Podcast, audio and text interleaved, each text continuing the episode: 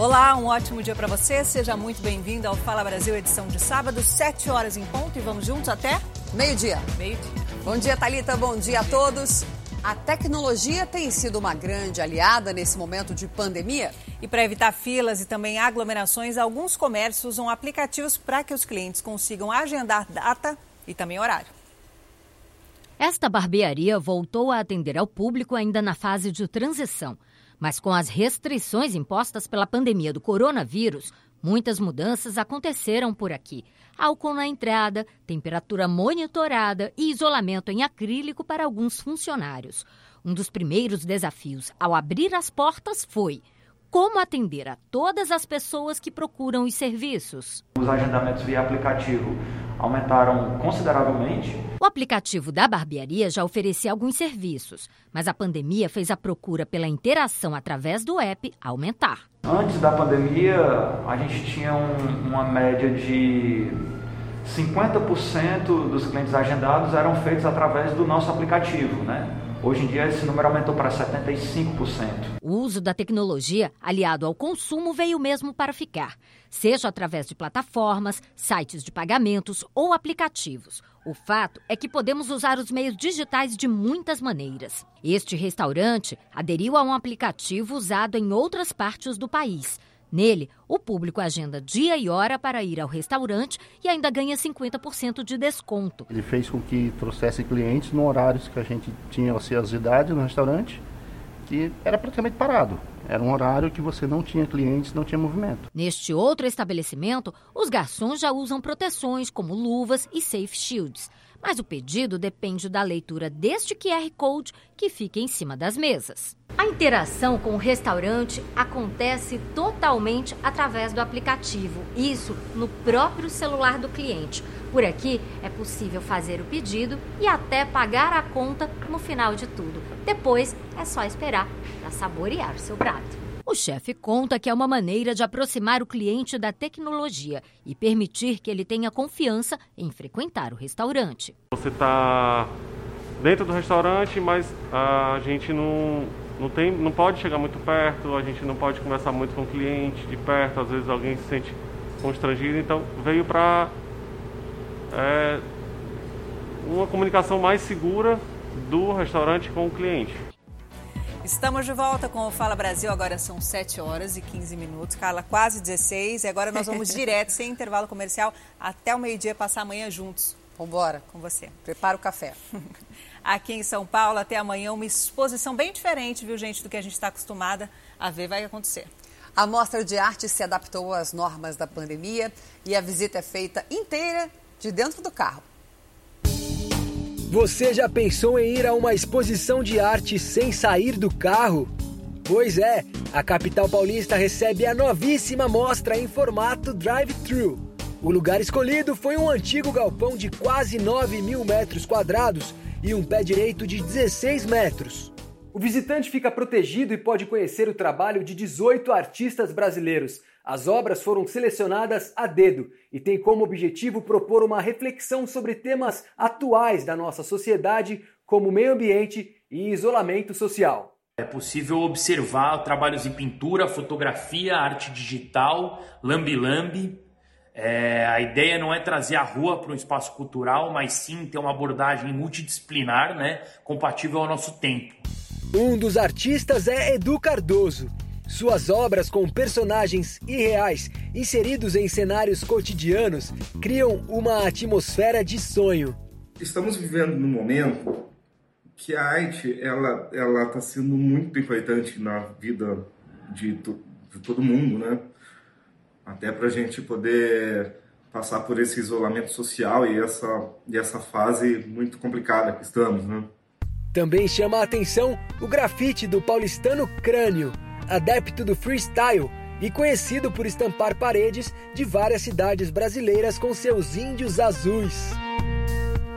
Para visitar a exposição é preciso apenas um ingresso por veículo, mas para quem não tem ou não quer ir com carro particular, dá para conhecer a atração com motoristas do evento que seguem protocolos rígidos de segurança.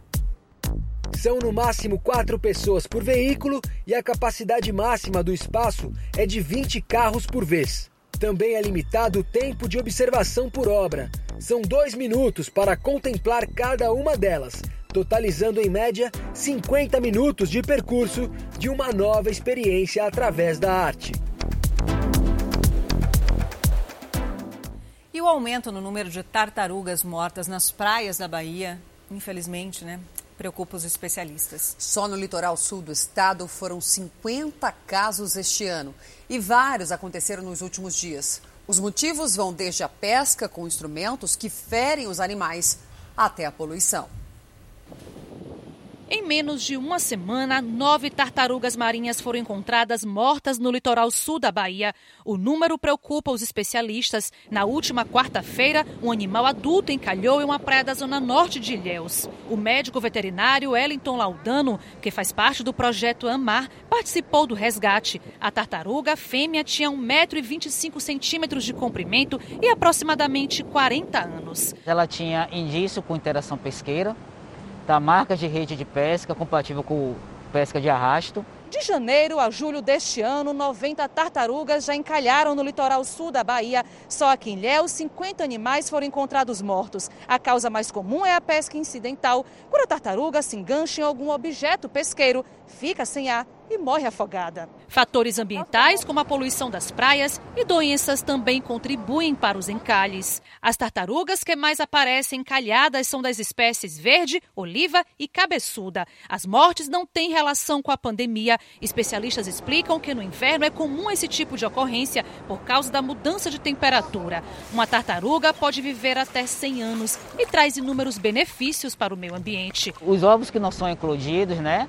Eles servem de alimento para outros animais, ele entra na constituição da areia da praia, ela regula algumas espécies de animais que ela preda, alguns tipos de peixe, depende da espécie, ou de camarão, para não ter uma superpopulação. Estela é bióloga e coordenadora do projeto que começou em 2015. Ela é responsável por fazer o levantamento dos encalhes das tartarugas, que muitas vezes são encontradas pela população. E isso é, a gente consegue, a longo prazo, identificar é, por exemplo, ao longo dos anos, se está aumentando, se está diminuindo, qual espécie está sendo mais afetada, por que está sendo afetada. A bióloga falou que os pescadores também são orientados para evitar os acidentes. Tem outros tipos de rede que existem o dispositivo de exclusão de tartaruga marinha que evita que a tartaruga fique presa e acabe morrendo afogada. Entre outubro do ano passado e julho, cerca de 50 mil tartarugas voltaram para o mar em segurança. Este ano, 3 mil filhotes de tartaruga nasceram em uma praia da zona norte de Ilhéus, mas o número de mortes já é 11% maior que no ano anterior. A bióloga acredita que para os encalhes diminuírem, é preciso equilíbrio entre as ações humanas e a natureza. O cuidado começa em casa, né, gente? No consumo, desde a hora que você vai ali no mercado fazer uma compra ou pedir o seu, o seu delivery, por exemplo, analisar os tipos de embalagem que estão sendo utilizadas, diminuir é, o uso de, de, plástico descartável de uso é, imediato, né? tentar sempre reutilizar os materiais, utilizar também alimentos orgânicos para evitar ah, os pesticidas e outros contaminantes que também chegam na natureza.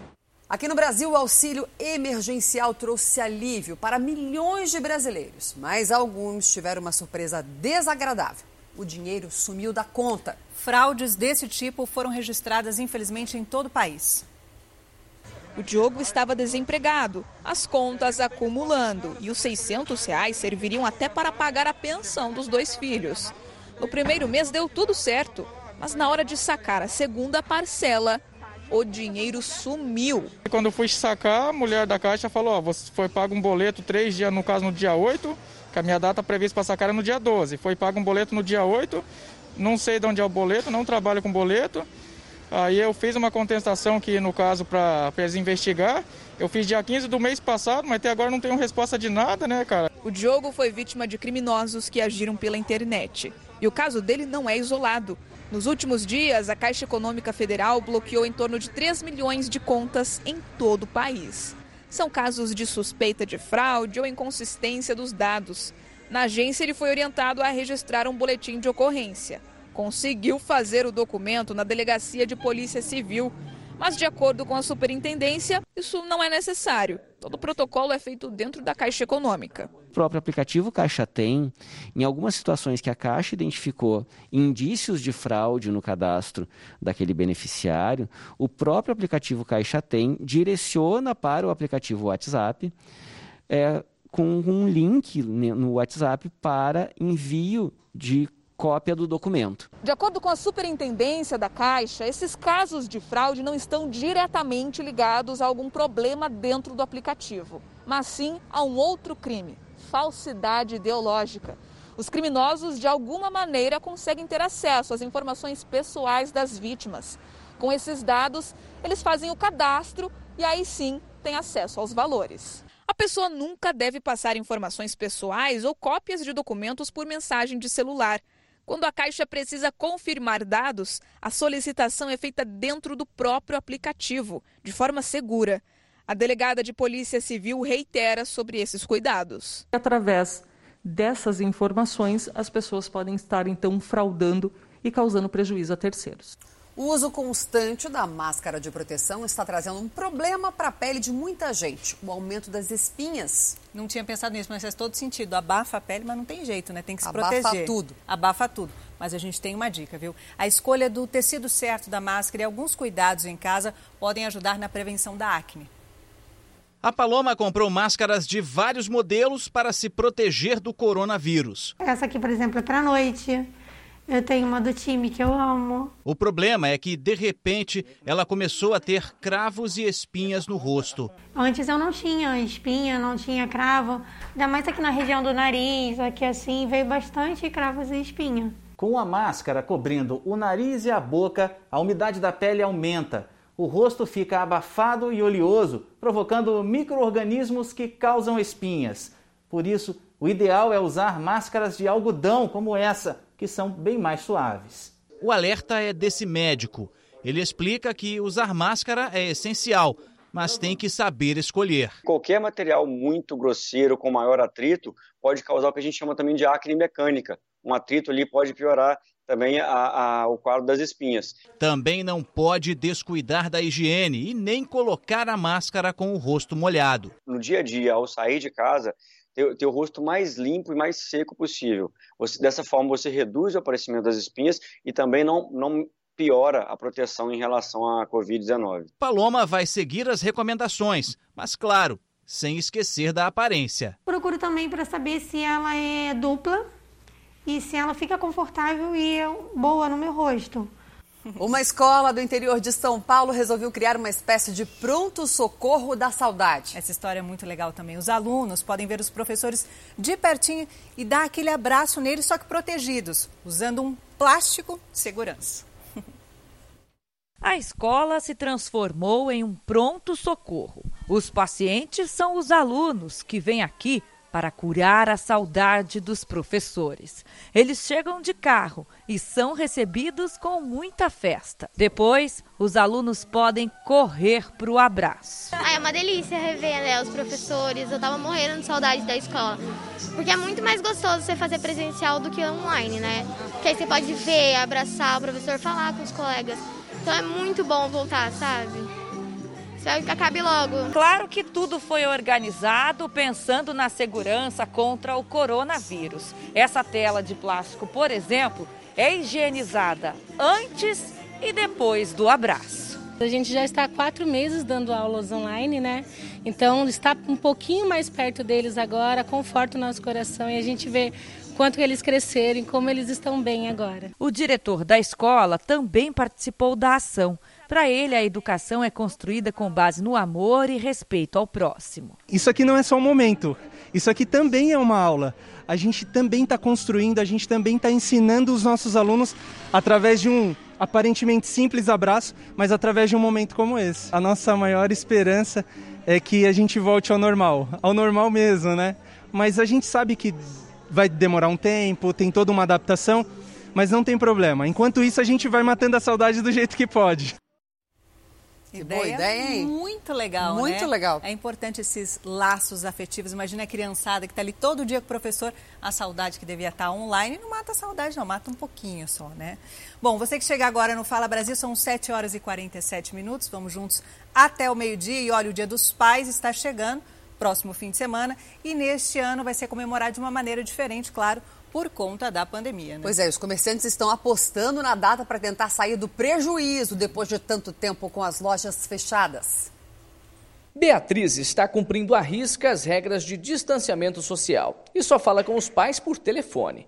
Mas no próximo dia 9, ela já avisou que vai abrir uma exceção, tomando todos os cuidados necessários. Afinal, o Dia dos Pais não pode passar em branco. Esse dia a gente tem que quebrar essa esse distanciamento, né? Porque vale a pena, né? Só que em tempos de pandemia, não dá para negar que a data este ano será comemorada de uma maneira diferente. O pai do Marcos, por exemplo, que tem 84 anos e mora em São Paulo, pela primeira vez vai ficar sem um presente no Dia dos Pais. Primeiro ano que ele vai ficar sem o presente, né? Pela situação que estamos passando, né? E infelizmente vai ser só uma ligação por telefone mesmo. Um oi, um abraço, né? No ano que vem ele ganha dois, né? Nós dá dois para ele.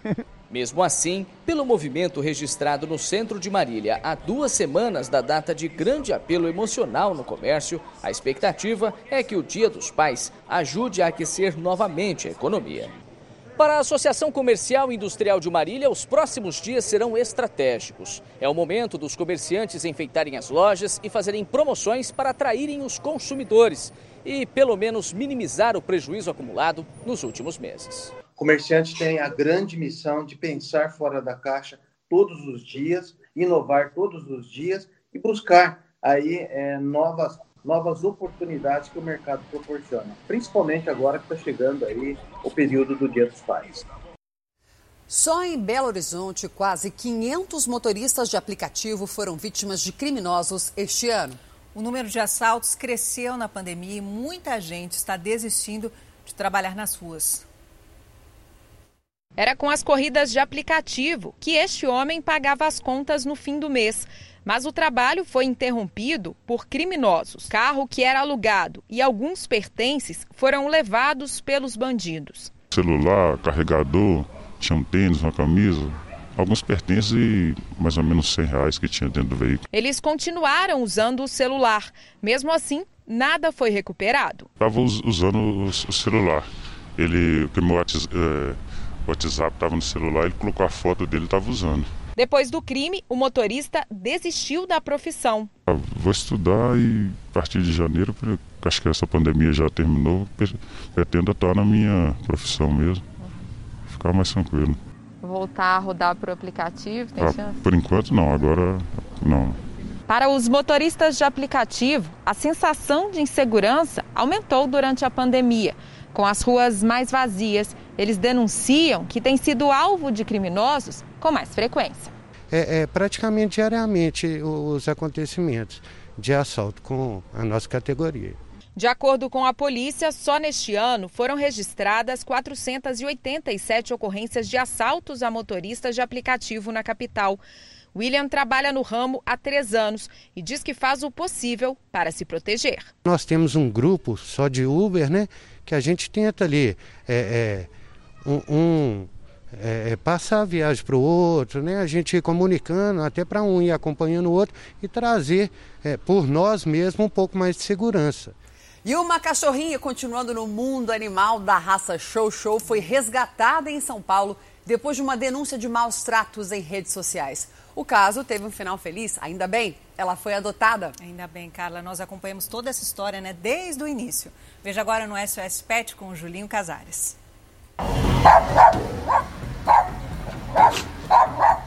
Uma denúncia levou a polícia até esta casa em São Paulo.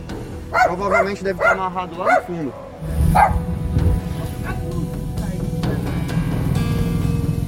E uma cachorra foi mesmo encontrada no local amarrada. Hein, irmão? Tá amarrado o dia inteiro aí, irmão? Enquanto ela tá ficando. E com sinais de desnutrição. Pra mim, configura maus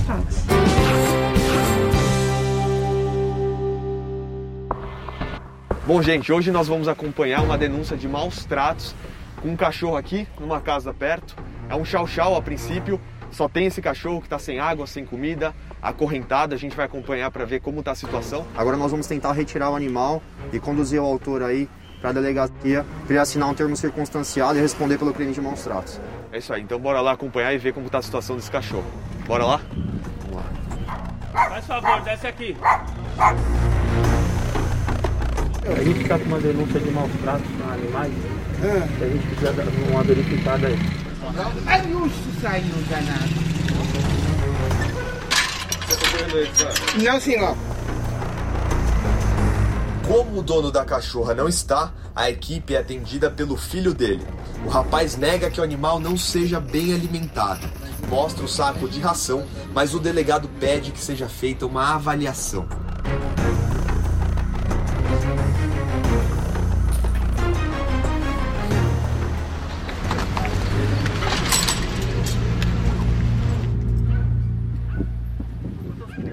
Ela tá ela tá, ela tá fora do padrão da raça. A veterinária nota falhas no pelo. Pra mim, configura maus tratos. A família também não consegue provar que a cachorra recebe atendimento veterinário. Tem carteirinha? Carteirinha de vacinação não está. Não tem nenhum documento dela. A doutora vai fazer, vai elaborar o laudo veterinário. A gente vai ter que levar o animal para a delegacia, junto ao delegado, e você vai ter que ser ouvido lá. Tá bom? O dono da cachorra poderá responder por maus tratos de animais, com pena prevista de três meses a um ano de prisão. Ele também vai ser é, intimado aí para prestar seu depoimento na delegacia e responder pelo crime de maus tratos, pessoal.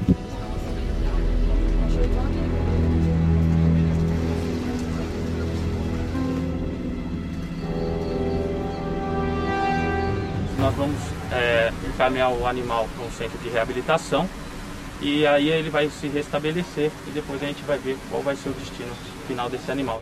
E o caso teve um final feliz. A foto da Chau Chau foi divulgada e ela já tem um novo lar. Oi, eu sou o Roberto. Eu sou a Vanessa, nós somos os pais da Kira, antiga Dora. Veja a diferença entre a Dora e a Kira. Logo após a adoção, ela recebeu um bom tratamento de saúde e engordou 5 quilos. Otite, anemia, uma alergia na pele. Então, durante os primeiros dias, ela tomou antibiótico, tomou alguns medicamentos, mas ela evoluiu muito bem. Eu acho que nós mudamos a vida dela e ela mudou a nossa vida também. A nossa rotina totalmente diferente. É, acho que a, a, dela nem se fala, né? Acho que ela nunca tinha brincado na, na vida dela. E aí agora já tá brincando até sozinha. Não, não somos tutores dela, não somos os pais dela. Bate aqui.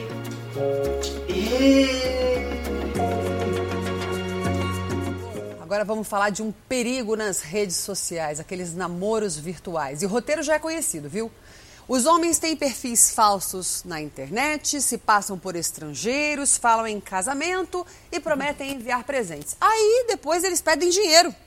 Eles vão dar dinheiro, mas vão dar presente, mas pedem dinheiro. No começo, né? Pois no é, começo, que é para liberar os presentes na alfândega. Depois, claro, eles somem com o pagamento. Tem que desconfiar, né? Apesar de vários alertas para o chamado golpe do amor, o Cuidado. número de vítimas, infelizmente, só cresce aqui no Brasil. Mulheres, ó, atentas. Parecia o companheiro perfeito, um conto de fadas. Ele é muito meigo, amoroso, ele fala coisas bonitas. O relacionamento com o suposto engenheiro civil americano começou há quatro meses pelas redes sociais. As conversas logo migraram para mensagens intermináveis pelo celular. O homem, elegante e gentil, até mandou da Califórnia uma caixa de presentes, onde estava também o anel de noivado. Despacho devidamente documentado. Ele filmou um vídeo, tinha uma bolsa duas sandálias de couro de marca, tinha muita joia e dinheiro. Mas para pagar a taxa de entrega na alfândega, a empresa transportadora cobrou R$ 2.700. Eu me senti culpada. Eu sei que eu caí num golpe. Ela acabou sendo convencida pelo suposto namorado a pagar o boleto. E depois, mais uma cobrança da empresa, dessa vez superior a 9 mil reais. No scammer, ou mais conhecido como golpe do amor, o principal alvo são mulheres, que representam cerca de 80% das vítimas, segundo a alfândega da Receita Federal.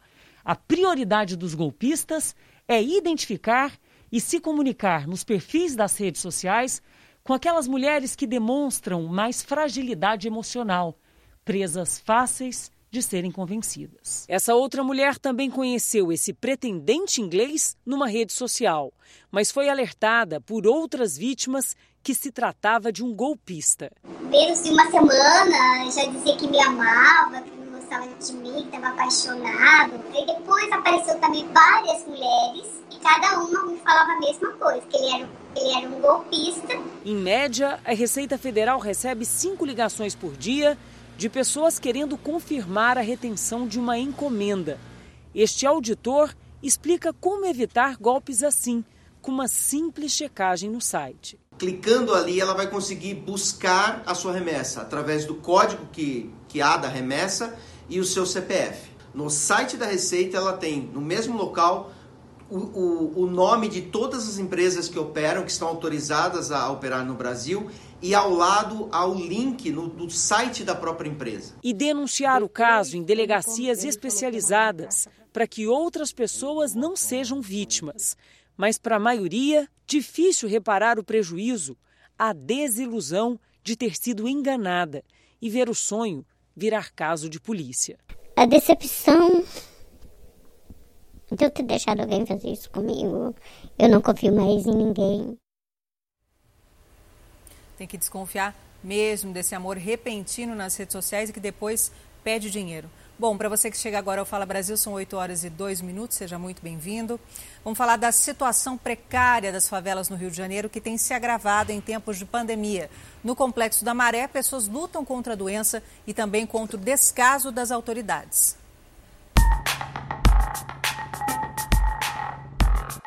Esta é uma das raras vezes em que uma equipe de televisão entra no Complexo da Maré para não falar sobre violência.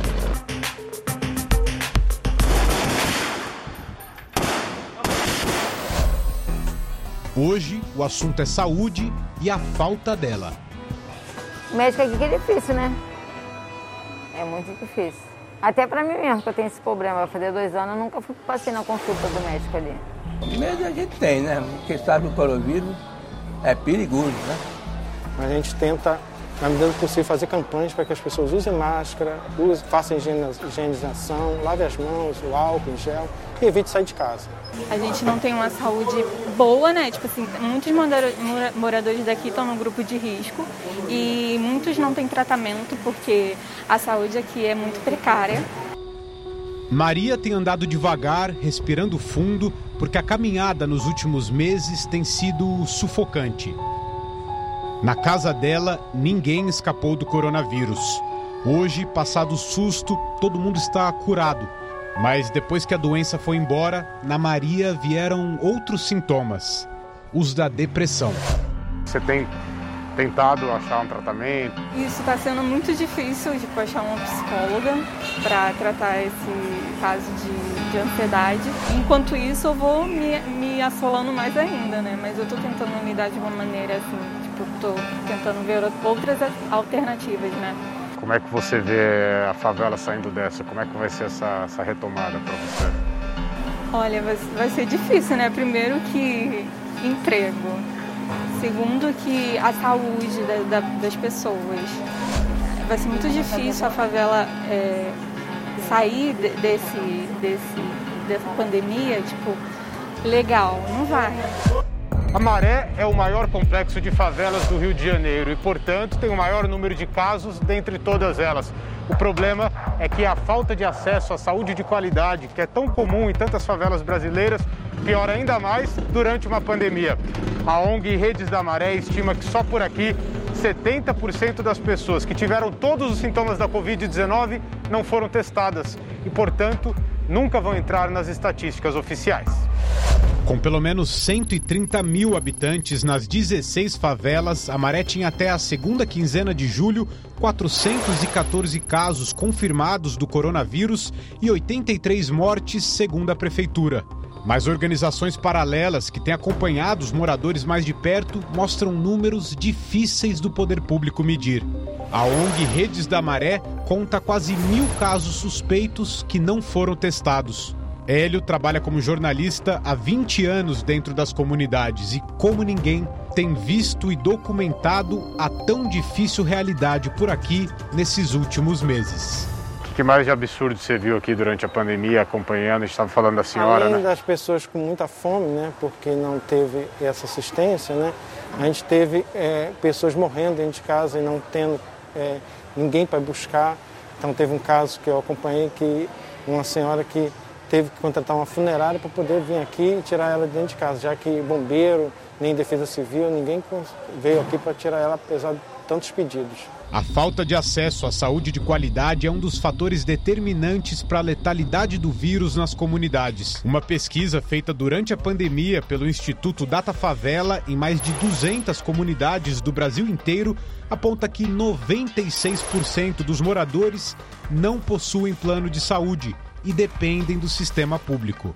E quando se trata do maior grupo de risco, o medo é redobrado. Não sai de casa não.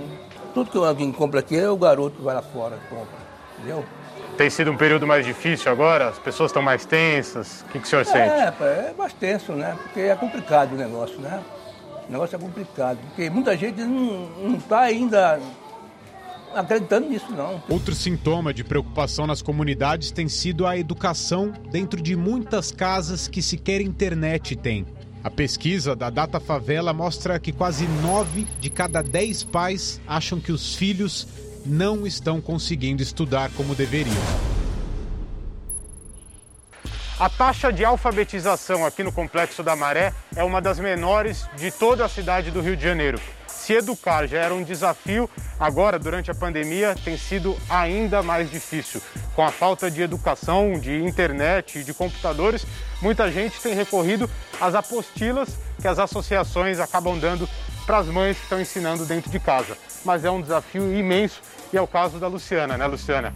Como é que tem sido com três filhos dentro de casa? Ah, no momento eles estão parados, devido a essa pandemia, eles estão parados, porque não tem acesso nem a telefone para eles estudar. Estudante da importante fase pré-vestibular, a Maria sente que a educação na favela está em estado grave. Ela sabe que a disputa com jovens de escolas particulares por uma vaga em uma universidade pública será ainda mais desleal. É difícil porque a internet chega com deficiência para mim, e às vezes quando não tenho, eu tenho que é, a vizinha me empresta. Você sente que você não está aprendendo, não está absorvendo? Sim, e não está não tá sendo bom. É a prova de que a gigantesca onda do coronavírus expôs ainda mais o abismo entre as classes sociais no Rio e mostrou as diferentes marés que cada um vive dentro de suas casas. A gente pode estar, tipo assim, no mesmo mar, mas a gente está em barcos diferentes, entende? A gente está em barcos completamente diferentes. O Brasil é o país com o maior número de pessoas ansiosas no mundo, você sabia? E essa pandemia agravou ainda mais a situação. Só para se ter uma ideia, a busca na internet pela palavra ansiedade aumentou três vezes nos últimos meses. Problema gravíssimo que é tema para o novo episódio do nosso quadro Mistérios da Mente Humana, com o Zac Efraim.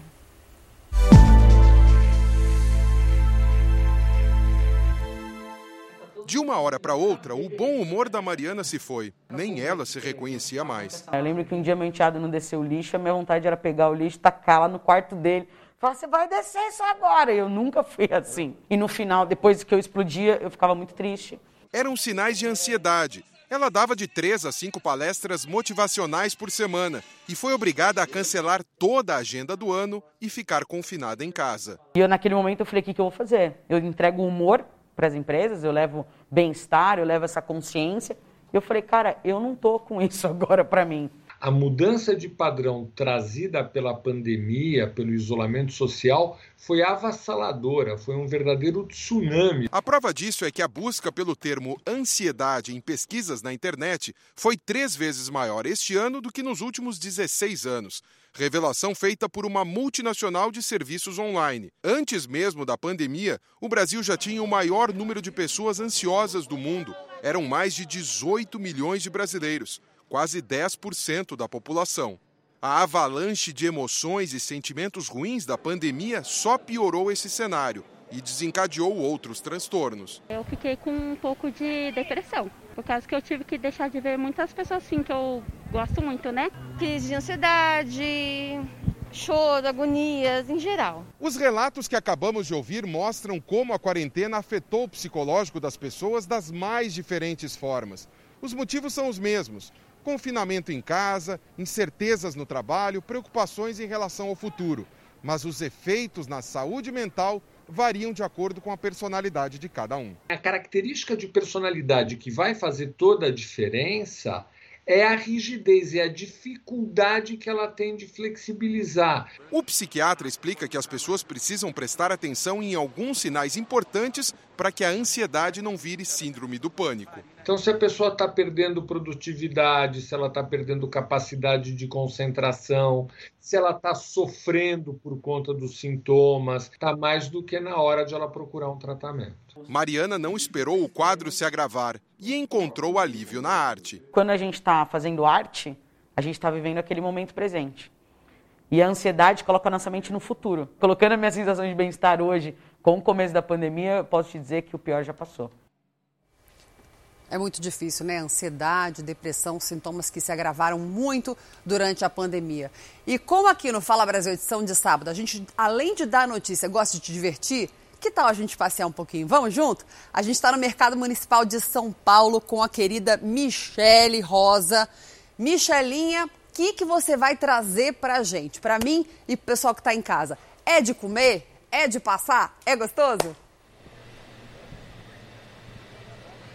é de comer, é gostoso e eu vou mostrar só uma imagem para o pessoal de casa tentar adivinhar o que é. Olha só o pessoal ali na cozinha, ó, trabalhando, o pessoal tá cortando ali. O que que vocês acham que ele está preparando, meninas aí no estúdio? Vocês têm um palpite? Me digam. Olha, é uma mortadela? É mortadela? É. Ah, já sei. Gente, se É vocês ainda não tiveram a oportunidade de vir aqui ao Mercadão de São Paulo, é um sanduíche de mortadela deste tamanho. Eu não consigo comer, só pra você ter uma ideia. Tem que abrir e tirar o excesso. Mostra pra gente, tem algum pronto aí, Mi? Olha, ainda não tá pronto. Os meninos começaram a preparar um pra gente, tá? Pra eu experimentar, pra eu comer, porque até hoje eu tenho um ano aqui em São Paulo, ainda não experimentei o tradicional sanduíche, então os meninos começaram a preparar, mas tem gente que já tá aqui comendo, viu? Vou mostrar pra vocês o movimento aqui agora deu uma amenizada, só que mais cedo tava muito mais cheio, o pessoal vem de fora justamente para experimentar esse tradicional sanduíche que surgiu lá em 1970. Ele tem história. Como que ele surgiu então? O pessoal que trabalhava aqui no Mercadão, os funcionários, precisavam de uma refeição mais farta, né? E barata também. Então eles chegavam aqui no balcão e falavam: Ô fulano, faz aí um sanduíche para mim, bem reforçado, porque eu só vou comer isso hoje. E aí quem estava lá na cozinha tinha que dobrar o recheio justamente para dar sustância aos trabalhadores e foi assim que surgiu o tradicional sanduíche. Mas eu volto mais tarde com o inventor desse sanduíche para a gente poder conversar e ele contar mais detalhes para gente. Alguma pergunta, meninas? Eu tenho uma pergunta. Calma aí, que eu tenho uma coisa, estou ansiosa. A gente deu uma matéria de ansiedade ali antes da Michelle entrar. Eu já estou ansiosa, porque eu compartilho da mesma história que a sua, Michelle. Você está um ano em São Paulo, nunca comeu sanduíche de mortadela. E eu estou há 11 anos em São Paulo e nunca comi o sanduíche de mortadela. Então eu quero que você, quando comer, me fale se vale a pena realmente ir aí no Mercadão e experimentar. Mas eu quero saber o seguinte, que horas que abriu o Mercadão? Agora que todos os horários estão é, diferentes, para a gente avisar as pessoas que moram aqui em São Paulo, os turistas, que horas que abriu por aí? Que você disse que já tem gente comendo, né? É, para vir consumir né, o sanduíche, como é que está funcionando por conta da pandemia? As lanchonetes, essa aqui que eu tô, inclusive, é a mais tradicional aqui do Mercadão, ela abre às 5 horas da manhã. Então, quem quiser chegar por aqui às 5 horas da manhã para comer o tradicional sanduíche, pode, tá? Às 5 horas da manhã e tem movimento esse horário. Só que não pode pegar e ficar aqui porque não vai ter mesa para consumir. O máximo que vai ter são aquelas mesinhas ali atrás. O pessoal vem, pede aqui no balcão ou leva para casa, né? Ou leva para viagem ou consome aqui. A partir das 9 horas, aí sim as mesas são colocadas aqui, os atendentes começam a trabalhar, meninas. Tá certo. Depois, é, ao longo dessa edição, a gente volta a falar com você, Michele. Bom, chegou a hora da gente viajar pelo Brasil no nosso giro com os nossos repórteres, nosso giro de final de semana, para saber como é que fica o tempo em várias partes do Brasil. A gente começa por São Paulo com o nosso repórter Lucas Pereira, que está no Parque do Ibirapuera, aqui na capital paulista, famoso. Lucas, quero saber como é que vai ficar esse tempo, que está uma bagunça. Esses dias estavam frio, a gente tirou aqueles casacos de inverno que estavam guardados, porque no comecinho da semana estava calor. Conta pra gente, como é que vai ficar o tempo? Bom dia, Talita, Carla, bom dia a todos. Olha, o tempo está melhorando aos pouquinhos, viu? Mas continua com o céu encoberto, tempo nublado nesse momento.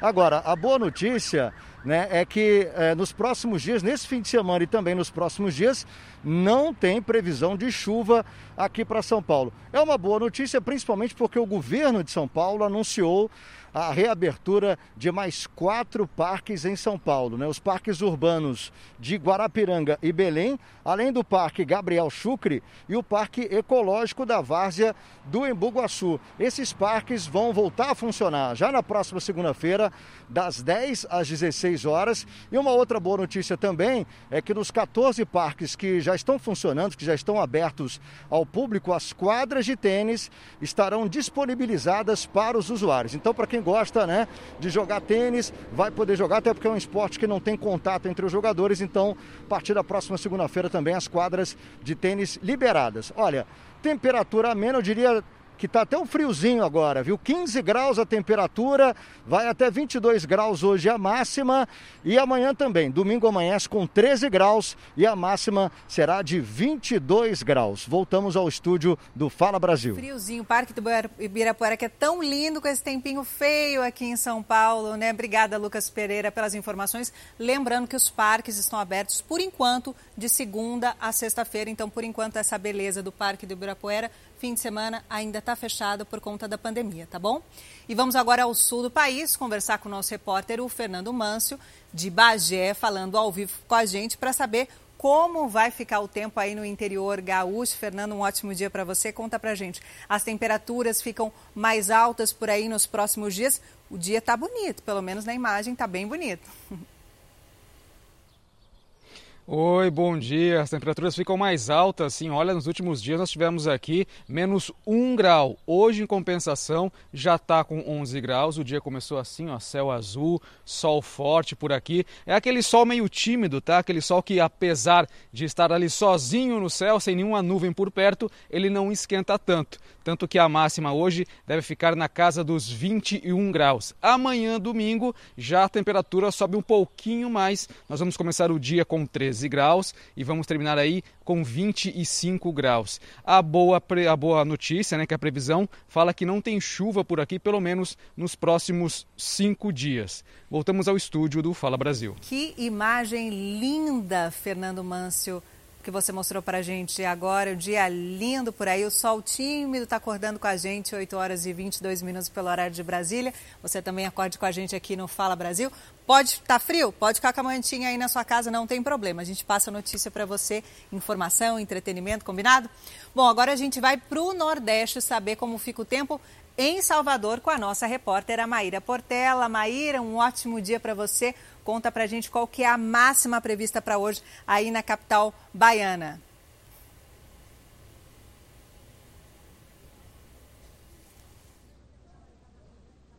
Olá, bom dia. Olha, os termômetros hoje vão alcançar 28 graus. Nós estamos aqui próximo ao terminal marítimo de Salvador. Por aqui o clima está ótimo, viu? Um solzinho já começou a aparecer, já está ficando quente. A temperatura agora aqui é de 26 graus. O dia, a previsão é de sol, mas há a possibilidade de pancadas de chuva rápidas e isoladas. No domingo, o tempo permanece bem parecido com o de hoje, viu?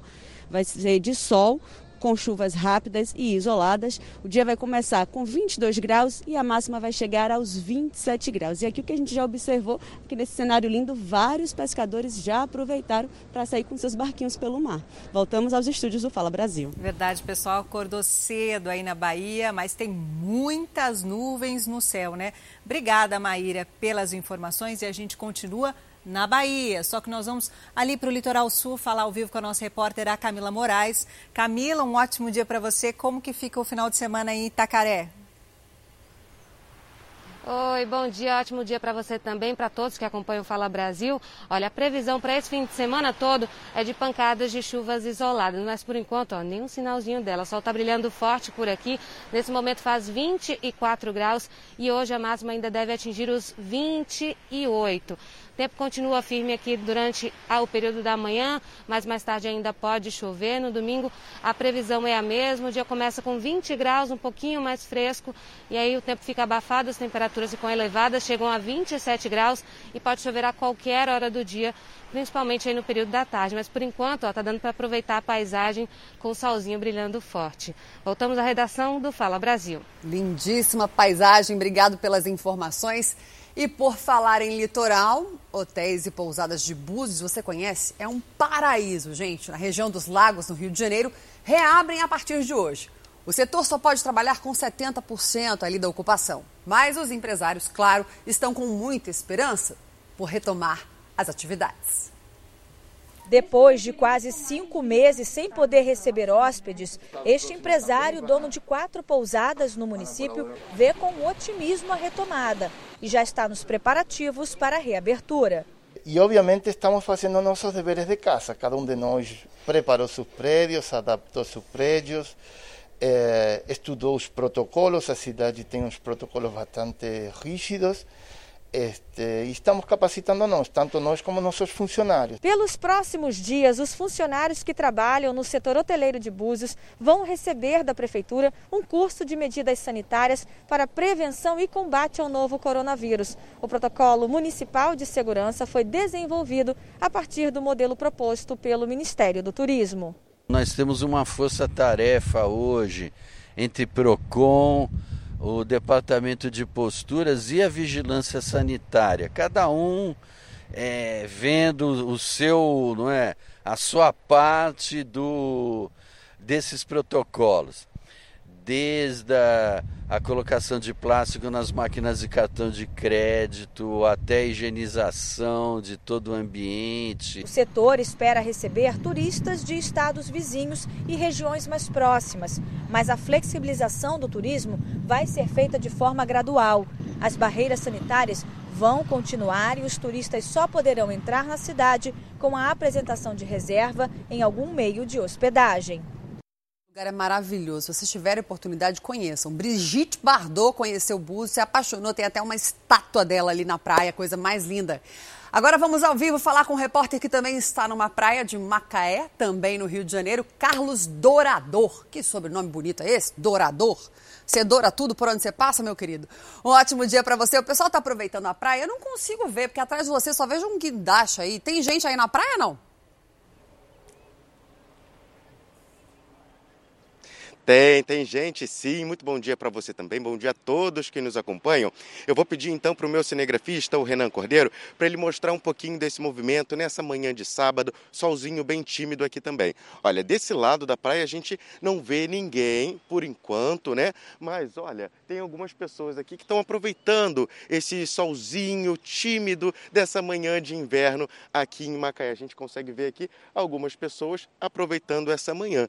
Mas falando de Búzios, Búzios, né, na região dos lagos, a gente acompanhou aí a reabertura dos hotéis, da parte turística, realmente é uma cidade maravilhosa, né, que quem tiver oportunidade de conhecer deve ir até Búzios. Então, as praias de Búzios, elas estão liberadas aí para prática esportiva. A gente pode falar então da corrida, caminhada, stand-up, da natação também no mar, o surf, vela, canoagem e também o mergulho submarino. Vale lembrar que a as praias de Jeribá e Manguinhos, em toda a extensão, elas já estavam liberadas. Agora, né, outras praias, como a de João Fernandes, Tucuns, Ferradura, Brava e Canto, também estão disponíveis, mas lembrando, para atividades individuais. Sendo assim, as demais praias do município permanecem fechadas. Então, quem for a Búzios tem que observar quais são os pontos que estão liberados né, para acesso.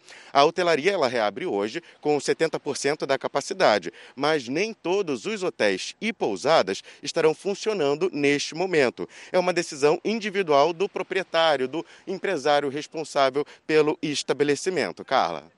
Obrigada, Carlos Donador, pelas informações. Por enquanto, movimento tranquilo, né? Criatividade, a gente sabe, é o que não falta para o brasileiro, principalmente nessa crise do coronavírus. Um motorista de van escolar do interior de São Paulo adaptou o veículo para conseguir manter a renda da família. E agora o carro, que é escolar, virou uma padaria. Olhando de pertinho, dá mesmo para achar que estamos numa padaria. No mesmo espaço tem de tudo: pães variados, doces, salgados, leite e até ovos. Mas essa aqui é bem diferente do que todo mundo está acostumado. Ela está em cima de quatro rodas e circula pelas ruas de Sorocaba assim, chamando a atenção por onde passa. Essa é a novidade. Você precisa conhecer. Quem faz boa parte dos pães e vende é o Edivandro. A primeira profissão minha foi padeiro quando eu tinha ainda 13, 14 anos. E então resolvi colocar a mão na massa novamente e voltar a ser aí padeiro e produzir pães para vender. Essa foi a saída que um motorista de van escolar encontrou para garantir o pão na mesa dele e dos clientes. Eu tinha bastante clientes, mas com a pandemia bastante gente rompeu os contratos, eu fiquei com poucos contratos e ficando difícil até de pagar as contas. Então, é, eu adaptei essa van, tirei as faixas dela, os bancos e criei uma, essa padaria móvel aí para ter um meio de, de, sustento. E lá vai ele, sempre acompanhado da namorada, Elisângela, não só atrás de novos clientes, mas também para entregar as encomendas feitas por telefone. Eu vendo aí em média de 30, 40 pães por dia com essa, com essa padaria móvel. É mais pães caseiros. A gente tem uma, uma parte mista, que é uma parte de padaria, e uma parte também é, que a gente fabrica. A renda que o Edvandro tem conseguido com a padaria móvel ainda não é a mesma de quando ele transportava alunos. Mas o gosto em poder voltar no tempo foi tão grande que quando toda essa pandemia terminar, ele não vai se desfazer dela não. Pelo contrário, vai arrumar um jeitinho para se dividir entre os alunos e os pães. Eu tenho uma outra van que atende a quantidade de alunos que ficaram né, nesse momento provavelmente a gente vai continuar assim é, com a padaria móvel para ter um meio de sustento a mais é, no nosso orçamento. O brasileiro se vira, né? Só assim, gente, que dá para a gente aguentar. E por falar em pão, que tal aprender agora como preparar duas paixões do café da manhã do brasileiro? Tenta chutar qual é. Pão e queijo. Não é pão de queijo, Beatriz Casadei. Bom dia para você. Quem vai ensinar a receita para a gente, Beatriz? É o chefe Guga do Hoje em Dia, é isso mesmo? Mostra pra gente, conta tudo e depois Isso traz um pouquinho para eu provar, né? Porque só fazer não adianta. Aliás, estou morrendo de fome.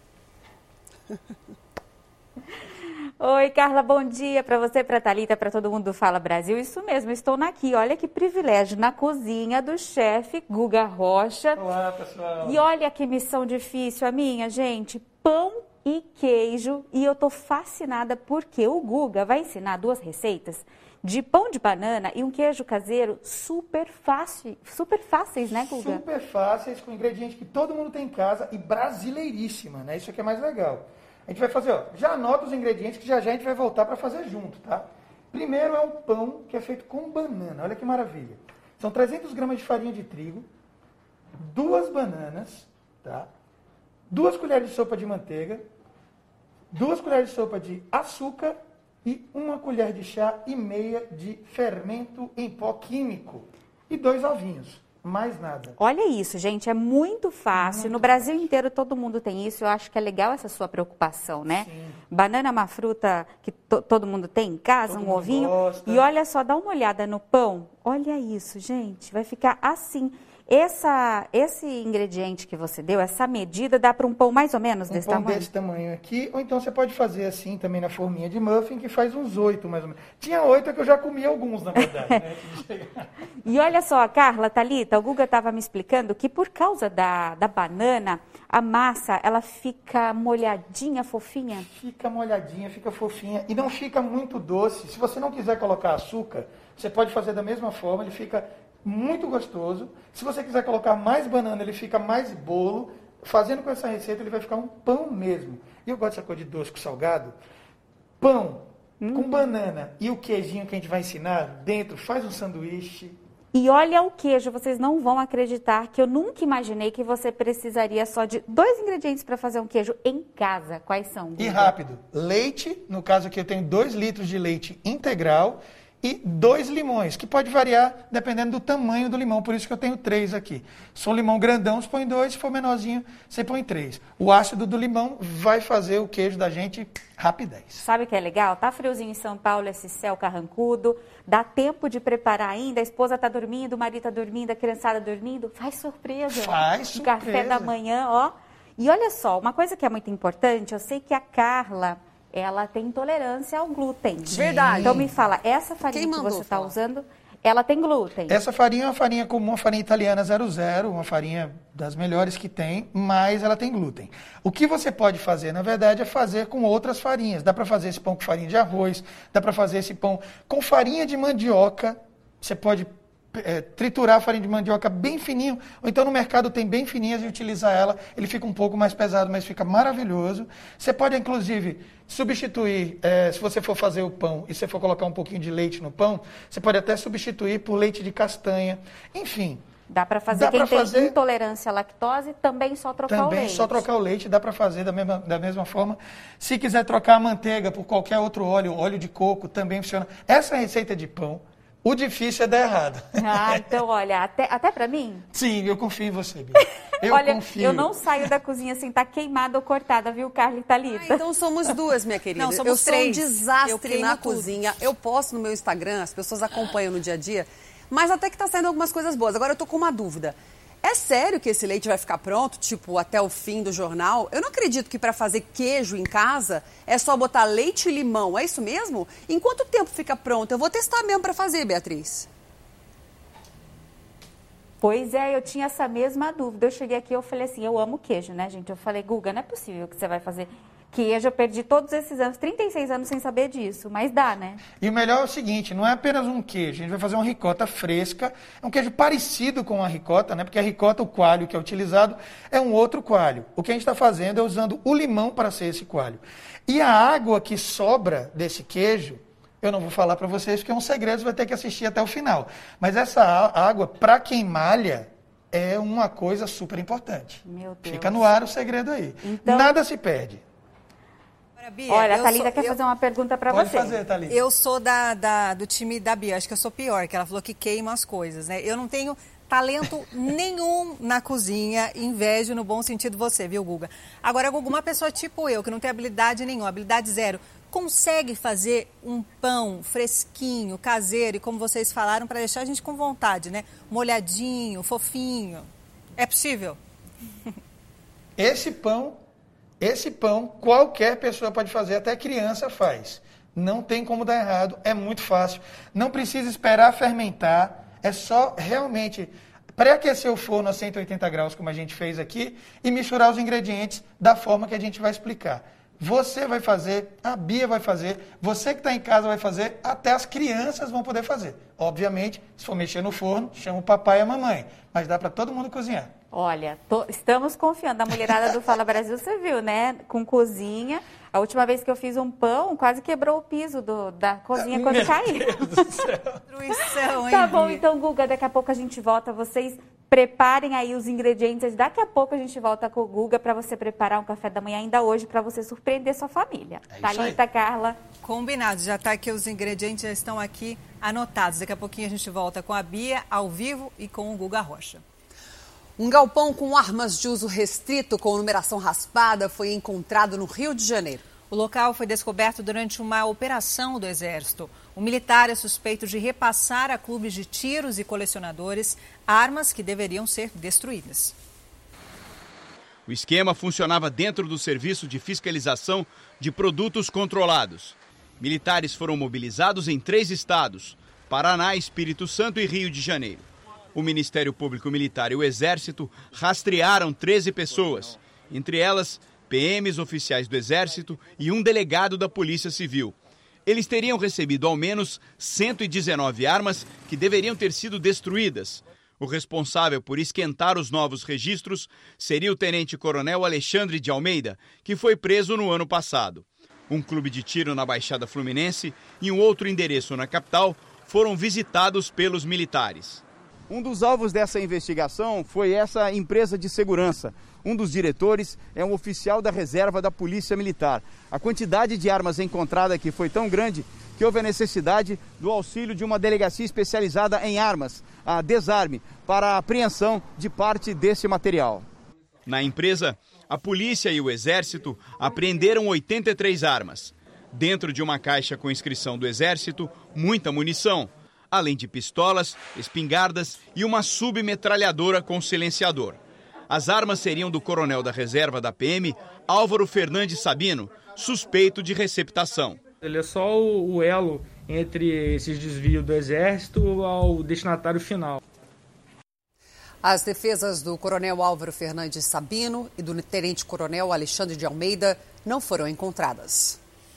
E vamos continuar viajando juntos pelo Brasil, aqui na edição de sábado do Fala Brasil. Vamos para o Rio de Janeiro, porque o banho de mar está liberado. A decisão começa a valer hoje. A nossa repórter, a Diana Rocha, está na praia de Copacabana. Diana, um ótimo dia para você. Conta para a gente como é que está o movimento por aí. Tem muita gente na praia. Bom dia. Olha, a Prefeitura do Rio de Janeiro autorizou a partir de hoje o banho de mar e também o retorno dos vendedores ambulantes, mas a permanência na faixa de areia continua proibida. A gente fala ao vivo aqui da praia de Copacabana, na zona sul do Rio de Janeiro. Hoje faz um dia ensolarado, um dia muito bonito e a gente percebe que tem banhistas aqui praticando atividades físicas. Tem gente vindo caminhar, mas o mar está bastante agitado hoje, então por conta disso as pessoas ainda não estão muito encorajadas encorajadas a dar esse mergulho que foi autorizado. Essa é a fase 5 de flexibilização de atividades econômicas no Rio de Janeiro. Os ambulantes podem trabalhar das 7 horas da manhã até as 6 horas da noite. Fica proibido o aluguel de cadeiras e barracas e a venda de bebida alcoólica. Nessa fase 5 de flexibilização, o horário de bares e restaurantes foi ampliado para até uma hora da madrugada e os shoppings voltam a funcionar das 10 horas da manhã até as 10 horas da noite. A gente percebe aí, a gente está acompanhando o trabalho de uma equipe de fiscalização da Guarda Municipal. O que, que eles fazem? Eles orientam os banhistas que estão sentados, olhando para o mar aqui, acompanhando aqui, aproveitando esse dia bonito, eles orientam a pessoa a sair, mas se a pessoa oferecer alguma resistência, aí sim é aplicada uma multa no valor de 107 reais, viu?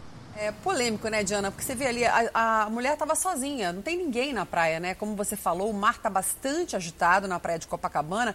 E, Diana, eu acho que tem muita gente que ainda não sabe. Então, o banho de mar foi liberado, mas a pessoa tem que chegar na praia, mergulhar e sair e ir embora? Como é que vai funcionar isso? Complicado, né?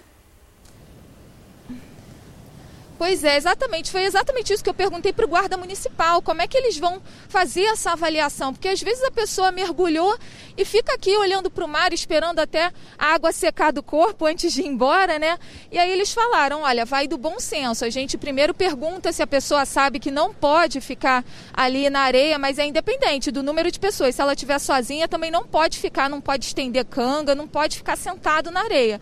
É mergulhou e foi embora. Ou então pode também fazer uma caminhada, correr, não pode é permanecer na faixa de areia.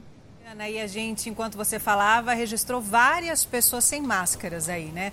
Andando, correndo sem máscara. Agora, os ambulantes começam a poder voltar a trabalhar, mas não pode ter barraquinha, como você disse, não pode vender bebida alcoólica, não pode é, alugar as cadeiras aí na praia, porque as pessoas não podem ficar sentados.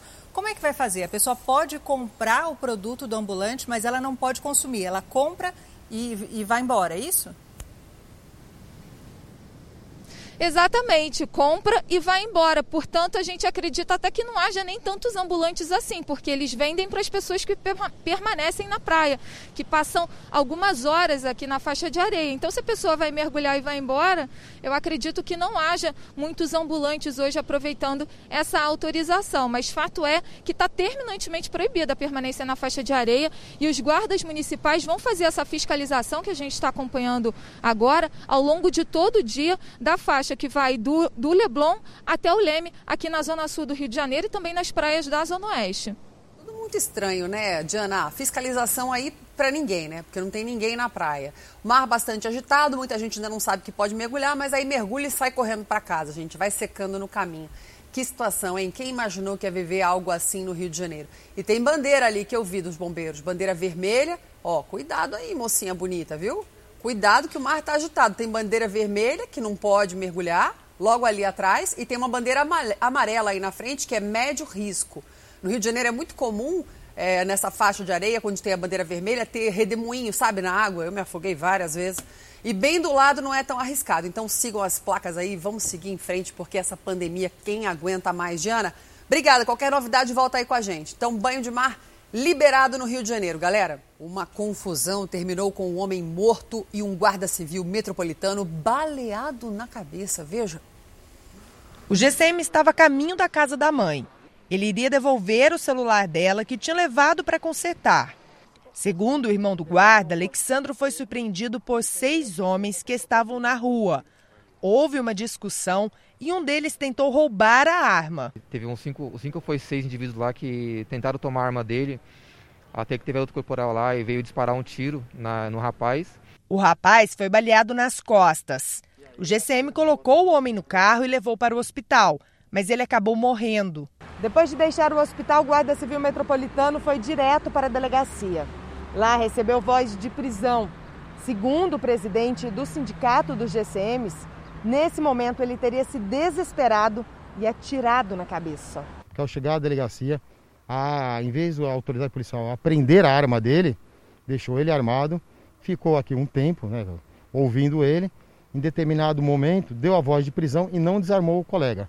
O colega, é, em desespero, sacou a própria arma e atentou contra a vida dele, dando um tiro na, na, na altura do queixo.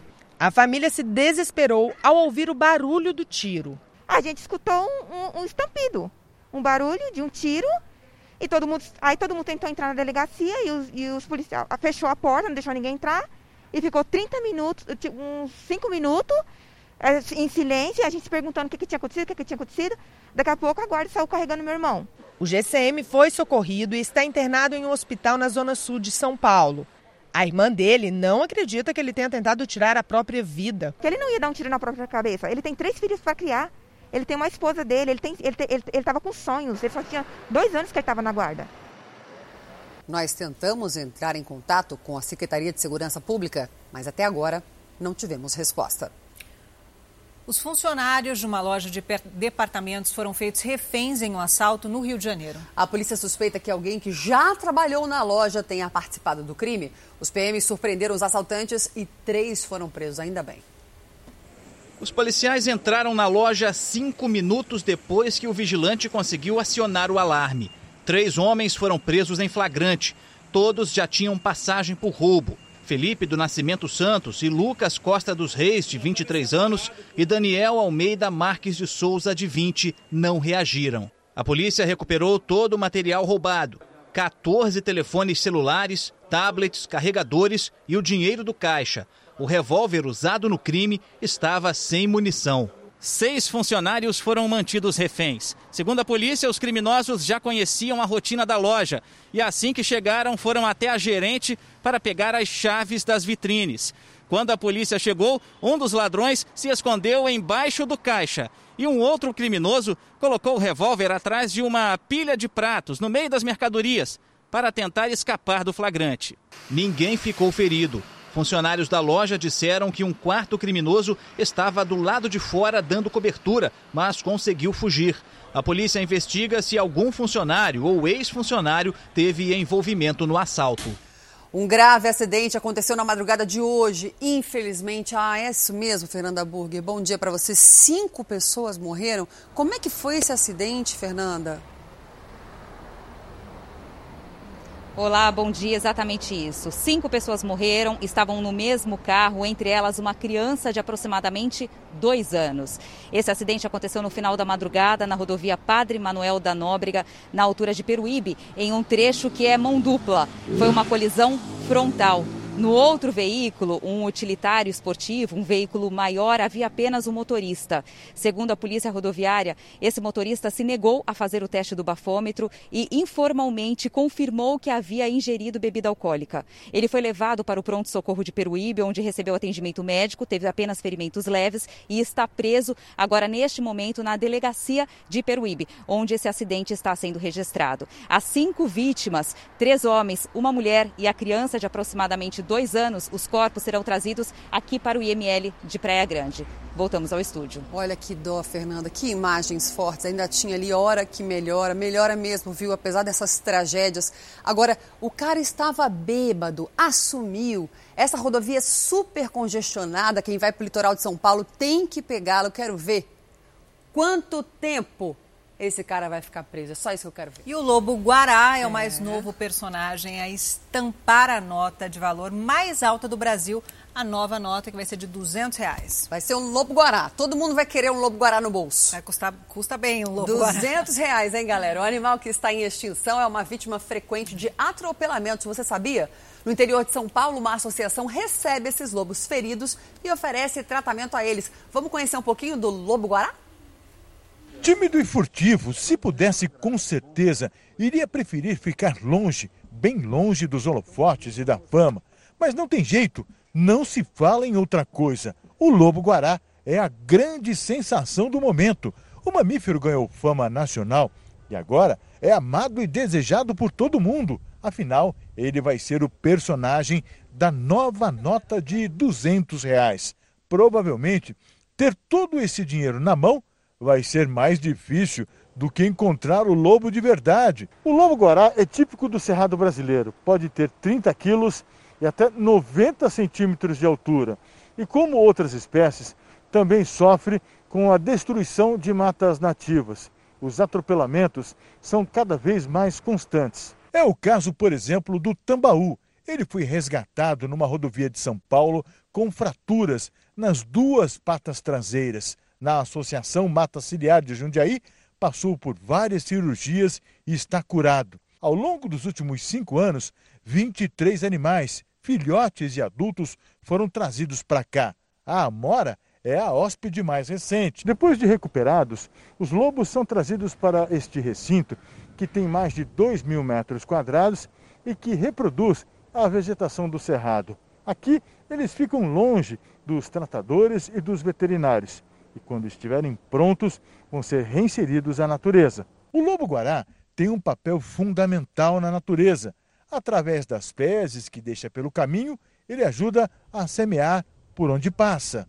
Ao contrário da nova nota, o melhor mesmo é manter o lobo bem longe da gente. Os animais estão ficando sem a opção natural, que seria o cerrado natural, para poder se reproduzir, para poder ter seus filhotes e ficar né, numa área de, de toca, em proteção dos filhotes e tudo isso. O jornalista Alan dos Santos denuncia escutas telefônicas que teriam como alvo o presidente Jair Bolsonaro. Alan afirma ainda que há um plano para tentar votar a cassação do presidente. Uma live feita pelo blogueiro com a deputada federal Bia Kisses, do PSL do Distrito Federal, viralizou na internet. No vídeo, Alan dos Santos fala que deixou o Brasil porque tem medo de morrer. Se alguma coisa acontecer comigo ou minha família, só veio dessa, dessas pessoas e grupos.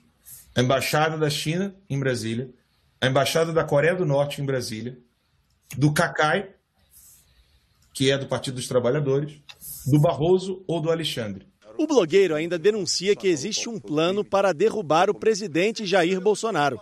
De um conluio entre o STF, a Suprema Corte, é, congressistas, para poder forjar, então, uma cassação do presidente Bolsonaro. Alan dos Santos é um dos alvos no inquérito do Supremo Tribunal Federal que apura a disseminação de fake news. A polícia fez duas operações na casa dele para apreender documentos. Segundo o blogueiro, as ações fazem parte de uma conspiração.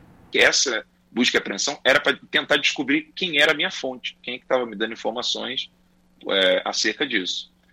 Então, cada vez mais eu ia recebendo informações, e a última informação que eu tinha recebido era de que o Barroso uh, e o Alexandre de Moraes já estavam com voto certo, assim como o Faquim, para caçar o presidente Bolsonaro com o voto de mais um togado em um dos processos envolvendo as, as questões eleitorais do presidente Jair Messias Bolsonaro.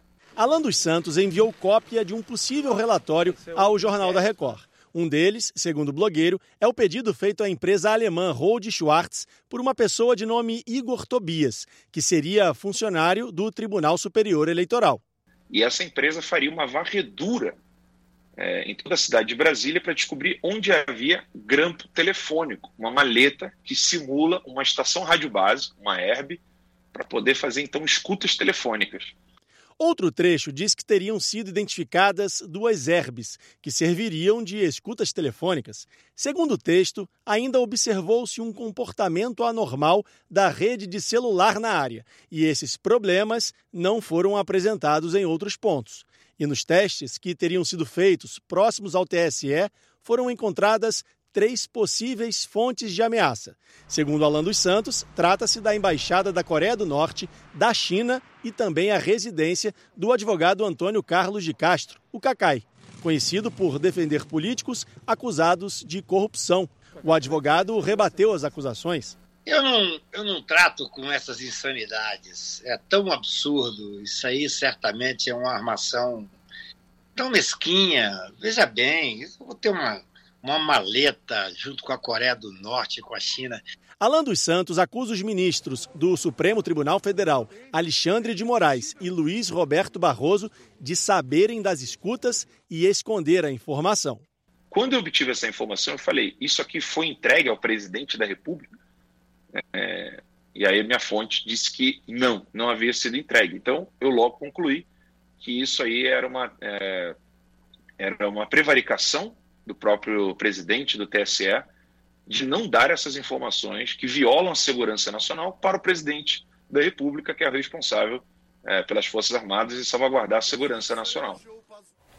O ministro do STF, Alexandre de Moraes, disse que não vai falar sobre a questão do blogueiro Alan dos Santos. O ministro Luiz Barroso e o Tribunal Superior Eleitoral também não se manifestaram. Nós não conseguimos falar com as embaixadas da China e da Coreia do Norte. E que tal agora a gente voltar ao mercado municipal de São Paulo com a querida Michele Rosa? Michele mostra para o Brasil e para o mundo o tradicional lanche de mortandela, como fala meu filho. Gente, é um pão com tanta mortadela que não dá nem para morder. Eu quero saber se você vai tentar. Vamos fazer o teste aqui ao vivo no Fala Brasil. Michelinha, é com você.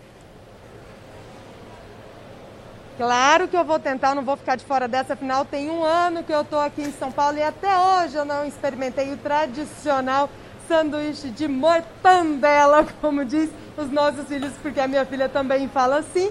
E eu tô aqui para mostrar antes para vocês o movimento, porque olha só, lembra que eu falei que a partir das 9 horas eles colocam aqui as mesas bistrôs aqui disponíveis para o pessoal sentar e consumir o sanduíche? Pois bem, o movimento por aqui Tá intenso já e olha, eu queria mesmo é que televisão tivesse cheiro, viu? Porque aqui tá um cheiro tão maravilhoso. E para conversar com a gente sobre esse sanduíche tradicional aqui de São Paulo, eu convidei o Marco Antônio Loureiro, esse senhor que foi ele quem criou esse sanduíche seu Marco Antônio, conta pra gente como é que surgiu essa ideia de fazer esse sanduíche que é tanto de mortadela dentro. Conta pra gente, bom dia. Bom dia, bom dia a todos. Na realidade não fui bem eu que, que fiz, o meu avô começou na, na época dele, em 1933, né? E o pessoal, meu, meu avô fazia os lanches, deixava em cima do balcão. Naquela época era pouco recheio, né? Era umas duas, três fatias só. E com o passar do tempo isso aí foi ganhando volume, né? Até, até a tabela aqui da, da extinta Sunab, a gente colocava pouco recheio por conta de, de lucro, né? Então tinha duas, três fatias só. Depois dessa, dessa saída da tabela, aí nós começamos a colocar mais recheio. Foi aí que o boca a boca acabou levando, trazendo um monte de, de clientes para cá. E tem aquela história mesmo que os funcionários chegavam aqui e falavam: Ô, oh, Fulano, coloca mais mortadela dentro, Isso. de um longe para dar sustância. Foi, foi, na, foi justamente na, na, na saída da, da tabela da Tsunami que nós começamos a colocar mais recheio no lanche, no lanche de mortadela. Agora, uma coisa que me chama a atenção é que é, é muita mortadela. Então eu quero fazer uma pergunta para as meninas antes no estúdio. Vocês têm uma noção aí de quantas gramas mais ou menos cabe num pão, Thalita e Carla? Quantos gramas? Eu já comi, eu já tentei, porque eu tirei metade, foi um desperdício, gastei uma grana, não comi nada. Uns 500 gramas, será? Ó, eu vou chutar aqui, que eu, eu oh. recebi uma cola, Michelle, eu recebi uma cola ah, aqui vale. do Rubens, assistente, ele é assim, ó, pra mim, não ó. Não vale. 400, 400 gramas de mortadela? Não vale dar cola para as meninas ah, do estúdio, por favor, hein, sábado gente? de manhã, 9h41, Aí não é pode? fome que eu tô, gente, a barriga tá roncando aqui, tô aguentando. Não, não, não, não, não. Conta pra gente, seu Marco Antônio, quanto, quanto que cabe ali dentro de um pão? Porque as meninas é, chutaram 400 gramas, 500 gramas. Não, não está longe. Nós começamos com 100 gramas e agora estamos com 300 gramas de mortadela. Se bobear, do jeito que eles ficam fatiando, se conversar com ele é capaz de passar de 400, 500 gramas. Meu Deus! Michele... E agora tem uma versão mais light, para quem não consegue comer. Oi, Carla! Chega de papo. Depois a gente volta com ele. Eu quero que mostre a chapa fazendo o sanduíche e você coma. Olha o tamanho. Gente, olha isso. Esse ainda tem salame, bicho. É salame, mortadela e queijo. Esse Mostra tem de salame. novo, cinegrafista. Acontece que aqui... Essa mulher é corajosa. Olha, o Marco ah, não, é tomate seco, ó. Tomate seco, calabresa e mortadela. Querida, você vai passar que que o dia inteiro sem comer, tomate meu amor. Seco, e vai queijo, fazer aquele fogo na barriga. Sabe aquele mortadela. fogo que sai depois da boca, assim, ó?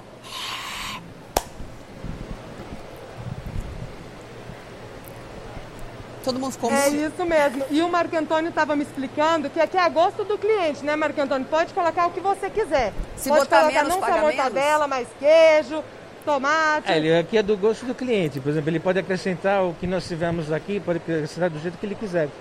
Com presunto, com bacon, com cheddar. E se colocar menos, paga menos? A gente tem que fazer adicional, né? tem a versão mais light também, tá, meninas? Que é um sanduíche com menos mortadela. Eu acho que eu vou pedir esse para eu experimentar. Não, não, não, não, não, pode, Michele. É, é, pouquinho, é que nem o antigo, que era só 200 gramas. Não, não, não, não. Oi. Pode pegar esse daí que tá pronto aí, ó. Rouba do cliente, pega para você. Esse que tá na mão do nosso chapista amigo aí com a, com a luva. Tenta provar. Ai, já pegou. Ah, não. Rouba um pra você, Michele. Rouba a banda ali, ó. Quero ver você tentar comer agora. Nossa, pode, pode, já esse tá... tradicional mesmo. Aê! Vocês me colocam em cada uma. Vamos ver. Lá vou eu então. Vou tirar. vou tirar minha máscara. Aqui só para experimentar. Ó, meu retorno caiu. Vou colocar aqui de volta. Segura para mim, por favor. Meu Deus, eu não sei nem segurar Apoia esse o microfone negócio, na bancada, gente. amigo. Como é que faz? Você quer que eu te ajude com o microfone? Pera aí, gente. Pera aí. Vai, Michele. Vai, mi... Vai queimar a boca aí, cuidado. Duvido. Gente, vai cair tudo no chão. Duvido conseguir. Caiu pastel aqui semana passada comigo, caiu mortadela pode, agora. Pode pedir um Força, Michele. Taranana. Rufem os tambores aí, Edson. Ai, meu Deus. Vamos assim. Vai, Michele! ah, essa, essa primeira é fácil. Quero ver comer do meio, gata. Essa daí é. Thalita, você já provou? Você também ainda não, né? Não. Eu quero ver eu chegar no meio, né? Talvez eu não consiga. Eu Talvez eu não consiga nem chegar aqui Michele, na metade. A gente viu que é super difícil comer. Tem Hum. gente que pede garfo e faca para comer o sanduíche de mortadela Só você aí? Que é chique, Thalita. Eu pediria, porque tá difícil comer. Pobre não come com A gente percebeu que é super nem difícil eu. de comer. Certo. Mas tem gente que pede garfo sem e faca pra comer? Pede. Tem pessoa que pede para cortar em quatro, quatro pedaços, fica mais fácil para comer. Né? Então, a gente faz do jeito que o, que o cliente quer. Mas eu vou na bocada mesmo, hein? Pode ficar à vontade. Tá fraquinho, hein, Michele? O que, que você achou? Agradece a Michelle, porque ela tá com a não boca consegue mais cheia. falar. Ó, estão Michele, mandando obrigada, embora aqui, ó, Pode Thalita. comer, degustar É bom, agora né? aí É bom demais, tranquilamente, né? que a gente Seu Mané já comeu bastante o Por sanduíche isso- de mortadela, né? Dá pra perceber. Olha, gente, realmente é bom. Eu tá tenho que mandando reconhecer minha, que minha, minha chefe tá mandando é um embora, gosto- Michele. Ela não gosta de sanduíche de mortadela. Então vai, porque eu quero comer, eu quero comer também. Tá, é óbvio que você quer comer, todo mundo quer comer. Eu Come por aí que a gente, trabalha, a gente vai trabalhar um pouquinho aqui. A cara dela, coitada. Provei. Adorei, Michele. Tchau, Michele. Tchau, Vai gente. digerir, querida. Você tem até a noite. Vamos agora pro pão. Quem tá chegando agora, que horas são, galera? 9h46 da manhã. Eu tô morrendo de fome. Né, Thalita? Essa hora a gente já tá passando mal aqui. Já. A gente já comeu algumas coisinhas também aqui que a gente Você. deixa... Que, Nós. E eu o café. po- Meu né? lanche Aquele hoje tá café. péssimo. Bom, gente, quem tá chegando agora, a gente tá aprendendo com o chefe Guga do Hoje em Dia, um barato de pessoa, um amor. Ele ensinou hoje de manhã, a gente começou a receita com a Beatriz Casadei, que é outro amor, talentosíssima, a fazer em casa pão e também fazer queijo. Eu quero saber como é que tá a preparação do pão. Tá pronto já? Não, nós vamos começar a ensinar o passo a passo. Tô aqui com o Google e a gente vai pegar mais leve, viu, meninas? Nada de mortadela, não. Aqui é o pão de banana, né, Pão Guga? banana. Então vamos lá, fala de novo. Vamos precisar de duas bananas. Ó, você que está em casa e quer fazer o pão junto com a gente, é muito fácil. Duas bananas, qualquer banana, só não pode ser banana da terra ou banana para covar, porque precisa cozinhar. Então, qualquer banana, prata, ouro, banana maçã, qualquer Já uma. pega pra mim aí que eu vou. E, ó, eu já vou- tem uma ajudante de cozinha contratada aqui. Isso eu consigo fazer, Ó. tá, Thalita e Carla? A gente vai começar tirando a casca das bananas, tá? E amassando essas bananas. Como a gente vai fazer comida de criança, sabe? Então eu que adoro, minha sobremesa favorita é banana amassadinha com, sabe, leite em pó. Isso é uma delícia. Mesmo esquema. Tá. Vamos amassar as bananas. Pode jogar aqui as casquinhas. Tá. Eu gosto de matéria assim, gente, que eu não preciso cozinhar. Chama a Bia, eu fico aqui do lado falando. Eu vou aprender. Porque se Boa. eu consigo, todo mundo consegue. E aí vai precisar mais qual E farinha? a gente vai precisar de 300 gramas de farinha de trigo. E essa farinha de trigo a gente vai peneirar. Vem aqui comigo, ó. A gente vai peneirar para ficar um bolo levinho ou um pão levinho. É sempre importante peneirar essa farinha. Tá vendo Lembrando aqui, que as nossas mãozinhas estão limpas, né? Poxa, chefe? super limpa com álcool em gel e tudo mais. Então, ó, a gente peneira aqui, tá vendo? Essas bolotinhas, se a gente não tivesse Né, peneirado, o pão né? fica cheio de bolinha dentro. Ó, show de bola, tá vendo? Perfeito. Aí a gente vem aqui com a colherzinha, com o garfinho, simplesmente termina de passar a farinha e a gente vai ter um pãozinho bem leve. Perfeito. Aí, vamos colocar aqui todos os secos. 300 gramas de farinha de trigo. Aqui a gente vai colocar açúcar. Tem mais ou menos 50 gramas de açúcar, tá? Mas você coloca a gosto. Aqui eu estou usando um açúcar desses impalpáveis também. A gente vai peneirar ele. Ó, tá vendo que interessante? É super importante passar pela peneira, porque senão ficam depois os resíduos bolinhos. Que açúcar é esse? Perfeito. Tem, tem algum... Esse açúcar eu estou usando açúcar, pode ser açúcar normal, pode ser açúcar cristal, pode ser açúcar impalpável. Esse aqui eu estou usando açúcar de Ô, confeiteiro. Bia, eu ia perguntar se pode ser qualquer tipo de açúcar. A banana tem que ser. Agora, bem uma outra amass- coisa. O forno bem faz diferença? Bia, você me ouve? O forno tem que estar pré-aquecido a 180 graus. Tá. Agora, cada pessoa conhece o seu próprio forno, né? Tem uns que então, são tem mais forno fortes, que esquenta mais de um mais lado, não esquenta do O outro. meu, o meu queima tudo. É. Tem É, 20 aqui minutos já a tá receita, eu ponho 10. aquecido aqui, Já né? está aquecido. Ô, ô, Guga, só repassa a receita aí. 300 gramas de o que é de farinha, fazer? 50 gramas de açúcar, duas 300 gramas bananas. de farinha, de açúcar, duas bananas. Aqui, uma colher e meia de chá de fermento em pó químico. Tá. tá? Uhum. Também peneira? Não, vai direto, tá bom. O que mais? Não, e vai direto. E aí a gente já mistura os sólidos. Beleza? Misturou os Fácil sólidos mesmo, aqui. hein? Agora Bem vamos fácil. misturar os líquidos. Vamos lá. Vamos lá, põe aqui a banana. Isso aí é líquido? A banana bem amassadinha. Bem amassadinha. Tá bom. Tá. Ah, separado. Mistura os Gente, líquidos e assim, separados. Carla, E aí depois que Thalita, mistura. Entendi.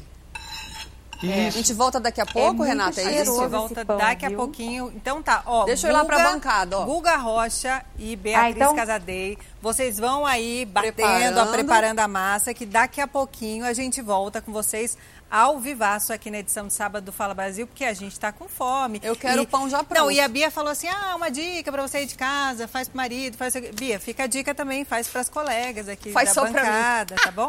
que isso? Pensa no... Querida, eu tô morrendo de fome. Nossa. Bom, vamos continuar aqui. Agora o assunto é sério, viu, gente? O assunto é de saúde, porque o Brasil enfrenta um problema que vem chamando a atenção das autoridades, que é o seguinte: a morte de mulheres grávidas mortas, né, por decorrência, infelizmente, da Covid-19. 77% das gestantes vítimas do novo coronavírus no mundo, 70% são brasileiras. Poder sentir o filho nos braços. Era tudo que a Maria Angélica mais queria quando chegou no hospital, infectada com a Covid-19. Grávida de 35 semanas, ela ficou seis dias entubada, em coma na UTI. O parto teve que ser antecipado e Maria só conheceu o filho 13 dias depois do nascimento. As enfermeiras entravam, pediam para mim, pelo menos ver pelo vidro, meu filho. Ela falava que não podia, porque eu estava em isolamento. Agora, em casa e com o filho saudável, Maria é grata à equipe médica que, por ter sido ágil, salvou a vida dela e do filho. Graças à rapidez dela, foi que salvou minha vida, que poderia, né, se, se ela não fosse sido tão rápida, é, poderia não estar aqui também, né? Atendimento rápido foi justamente o que faltou para a Viviane, que estava grávida de 32 semanas. Ela faleceu em decorrência da Covid-19. O bebê foi salvo em uma cesárea de emergência e hoje está com a avó materna. Seu Brás, pai da vítima, acredita que se não fosse a demora no diagnóstico, a filha estaria viva. O hospital não estava preparado e não levaram a coisa muito a sério, não correram rápido. O caso de Viviane chama a atenção para um número que cresce cada dia mais no Brasil: o de gestantes vítimas do coronavírus. Um estudo feito por enfermeiras e obstetras brasileiras aponta que das 160 mortes de mulheres grávidas ou que estavam no período pós-parto, registradas entre fevereiro e junho deste ano, 124 ocorreram no Brasil. Com base nesses números, a taxa de mortalidade do vírus entre as grávidas é de 12,7%, a mais alta do mundo. Um número considerável de mulheres grávidas elas morreram sem nenhuma assistência ventilatória. Essas pacientes elas não foram entubadas, o que sugere que elas não tiveram acesso a centros é, de tratamento intensivo. No Hospital Ipiranga, onde a Maria Angélica foi atendida, 16 gestantes foram internadas com vírus uma não resistiu. Para os especialistas, o número baixo de óbitos é devido ao preparo da equipe médica e à estrutura adequada para o atendimento. Seria uma equipe de, de pronto-socorro, eh, não, não para grávida eh, essencialmente, para dar esse primeiro atendimento, mas você tem que ter na retaguarda uma maternidade, uma UTI neonatal para esses casos, uma UTI adulta também para esses casos. Dr. Marcos também chama a atenção para a importância do pré-natal, que muitas gestantes têm deixado de fazer por medo de ir ao hospital. Porque ele é de grande importância para o cuidado, para a hora do parto, para a gente diminuir as outras doenças como o diabetes e a hipertensão, a cardiopatia, que vão acometer de forma mais grave ainda se eu tiver é, o vírus do, do Covid. Pois é, agora uma boa notícia. Nessa sexta-feira, ontem, o governo assinou um acordo com uma farmacêutica britânica para produzir 100 milhões de doses da vacina contra a Covid-19. Já compramos, já está tudo certo. Bom passo aí do governo brasileiro. Claro, se a eficácia e a segurança forem comprovadas. Agora, Thalita, a gente quer saber quando essas vacinas vão ser disponibilizadas aqui no Brasil, né? Verdade pergunta que todo mundo quer saber, o Brasil inteiro, né? Para saber mais sobre essas vacinas que estão sendo testadas aqui no país, nós vamos conversar agora ao vivo com a imunologista Ana Carolina Barreto. Doutora, um ótimo dia para a senhora. Quais são os testes e ensaios clínicos que estão em estágio mais avançado aqui no Brasil? E nós, né, todos nós brasileiros, podemos ter a esperança de uma vacina já nos próximos meses, doutora Ana Carolina? Bom dia e a Bom todos dia. vocês, a todos que estão participando dessa manhã.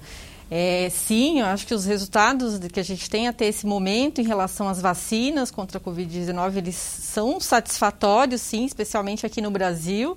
Né? O Brasil teve a oportunidade de participar de um estudo com duas vacinas, então, tanto com uma vacina britânica, que está sendo é, testada já nessa fase 3 aí, em grande quantidade de pessoas aqui no Brasil, mas também com a outra vacina que está sendo veiculada pelo Instituto Butantan, que os testes já estão avançados também. Então, eu acredito que nos próximos dois meses nós já vamos ter aí esses resultados dessa, dessa, dessa testagem dessas vacinas é, nessas milhares de pessoas que entraram nesses estudos, né? E as coisas estão caminhando com uma velocidade nunca visto é, antes, assim, para outras vacinas e, e outros medicamentos. Doutora, quando será que a gente já pode ser vacinado? Você estima aí, já comprou, né? O governo federal, o presidente Jair Bolsonaro, já comprou 100 milhões de doses, metade da população brasileira. Agora, quando a gente vai poder tomar essa vacina? É, a gente só vai conseguir tomar essa vacina depois desses, desses resultados com, com um grande número de pessoas, que eu acredito que no final de setembro, outubro, a gente já vai ter aí se a vacina realmente ela foi eficaz e teve poucos efeitos colaterais nesse grande número de pessoas. É, as fábricas já estão se adiantando, mesmo antes dos resultados, para que, no momento que a gente tiver é, é, realmente o resultado do estudo, e se esse estudo e se for positivo, a gente tem uma grande chance de ser, é, essas fábricas já vão estar em andamento e aí assim é, vai haver uma possibilidade desses milhões de doses. Então a gente tem que considerar que, embora é, esses milhões de doses foram compradas, elas ainda não estão prontas, né? Então as fábricas vão ter que correr aí para essa produção. Isso deve demorar aí alguns meses até. E aí talvez no começo do ano que vem a gente já vai ter é, vacina realmente para distribuir para a população. Né? Então, primeiro as fábricas vão ter que produzir bastante aí, né? Mas já é uma grande, é uma grande é, questão e isso é muito positivo o fato de já termos firmado um acordo com essa compra. Com certeza isso é muito é, positivo. Comecinho do ano, vamos esperar que essa vacina já esteja disponível para todos nós. Agora, doutora Ana Carolina, temos perguntas dos nossos telespectadores. O Kleber Gonçalves, de Niterói, no Rio de Janeiro, ele contou que leu em algum lugar que não teremos seringas suficientes para aplicar a vacina quando ela estiver pronta. Será que essa informação procede? E ele conclui ainda. Ele quer saber se existe um outro jeito de tomar vacina. Agora sim, na tela, a pergunta do Kleber de. Não, essa, não, essa, é, essa é da Amanda, Amanda né? É essa próxima, é da Amanda. Né? Mas vamos primeiro falar a que eu disse agora do Kleber. Vamos lá. É, na verdade, a gente vai ter sim insumos, que aí são as vacinas, são as, as seringas para se aplicar as vacinas. Essas vacinas para Covid-19 só estão sendo elaboradas é, injetável mesmo. Então, vai ser a picadinha aí, que a gente fala que a vacina é a picadinha do bem, né? É, e eu não acredito que a falta de insumos ou de seringas, que isso vai ser um problema muito grande. Da mesma maneira que a indústria vai correr atrás para que essas vacinas estejam prontas, toda uma estrutura, e aí a produção de seringas também, isso vai ser é, veiculado, vai ser viabilizado para que isso não seja um problema. Eu, do jeito que eu estou querendo me livrar desse coronavírus, eu tomo vacina picada, com efeito colateral, com tudo. Agora sim, querida doutora, de Minas Gerais, a Amanda Lins, vamos ver o que ela perguntou? Coloca aí na tela. Ela disse que está vendo que a vacina está sendo fabricada em vários lugares. A dúvida dela é se é a mesma doença, se a vacina não deveria ser única. Ou se é só uma fórmula. Acho que sim, né, doutora? É, é um Covid-19, não tem como ser vários, né?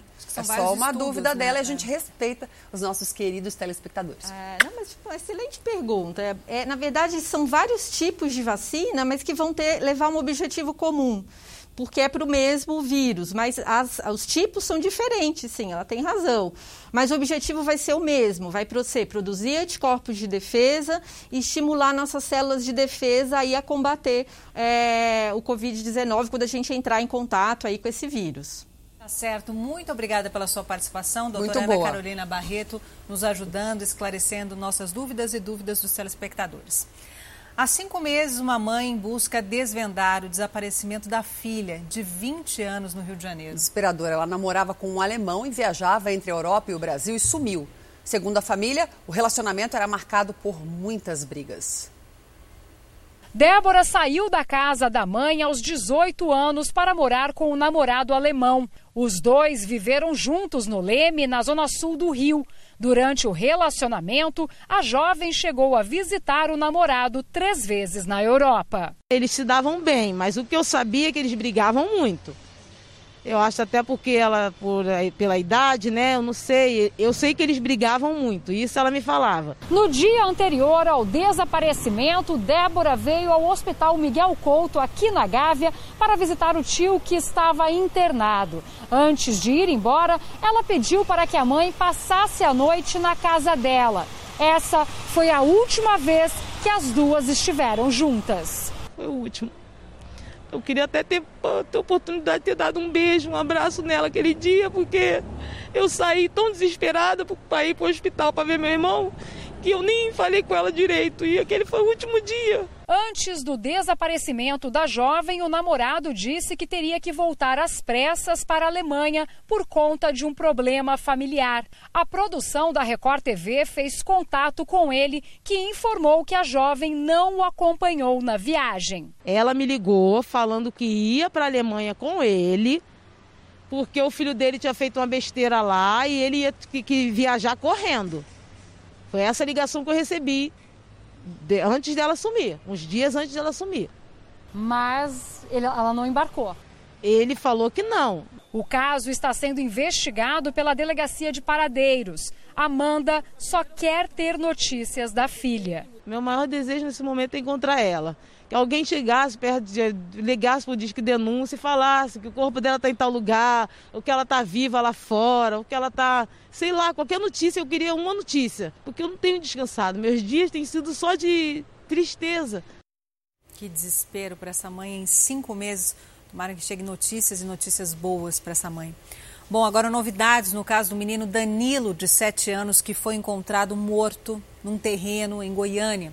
O padrasto dele, um jovem de 18 anos, foram presos. O padrasto, gente, é o principal suspeito desse crime terrível, uma criança. Vamos direto a Goiânia, ao vivo, saber mais detalhes sobre esse caso com a repórter Manuela Queiroz. Manuela, um bom dia para você. Como que a polícia chegou aos suspeitos?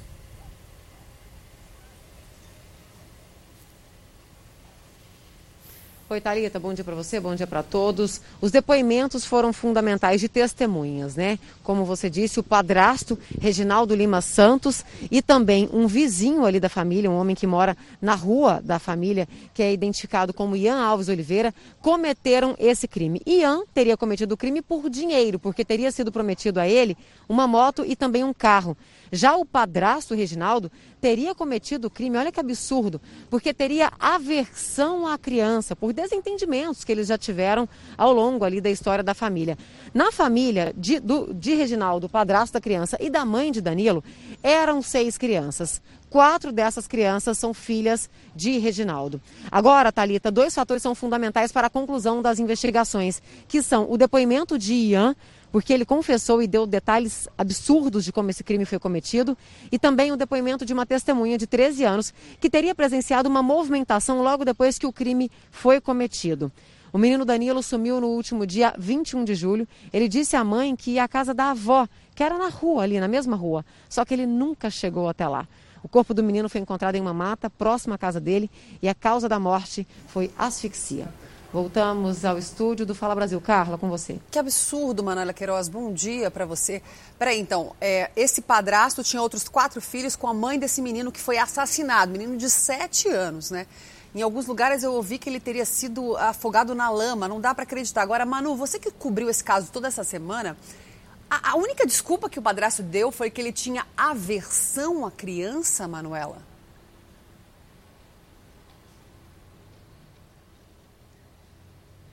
Isso mesmo. Carla, inclusive, chamou a atenção de muita gente a cena que o padrasto fez no velório, porque ele se mostrou mais comovido é, é, é, e mais dramático, digamos assim, do que a própria mãe.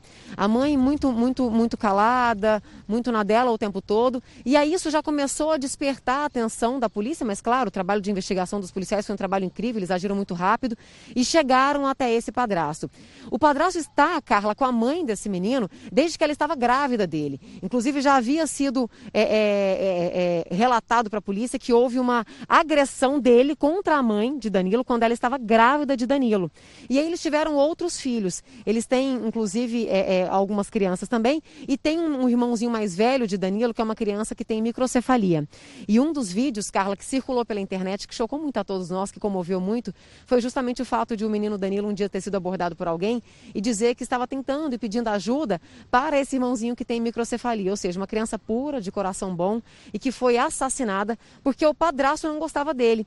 Algumas pessoas da família, Carla, é, é, ficaram surpresas com o que aconteceu, porque disseram que o padrasto nunca tinha cometido nenhum tipo de agressão contra o menino Danilo.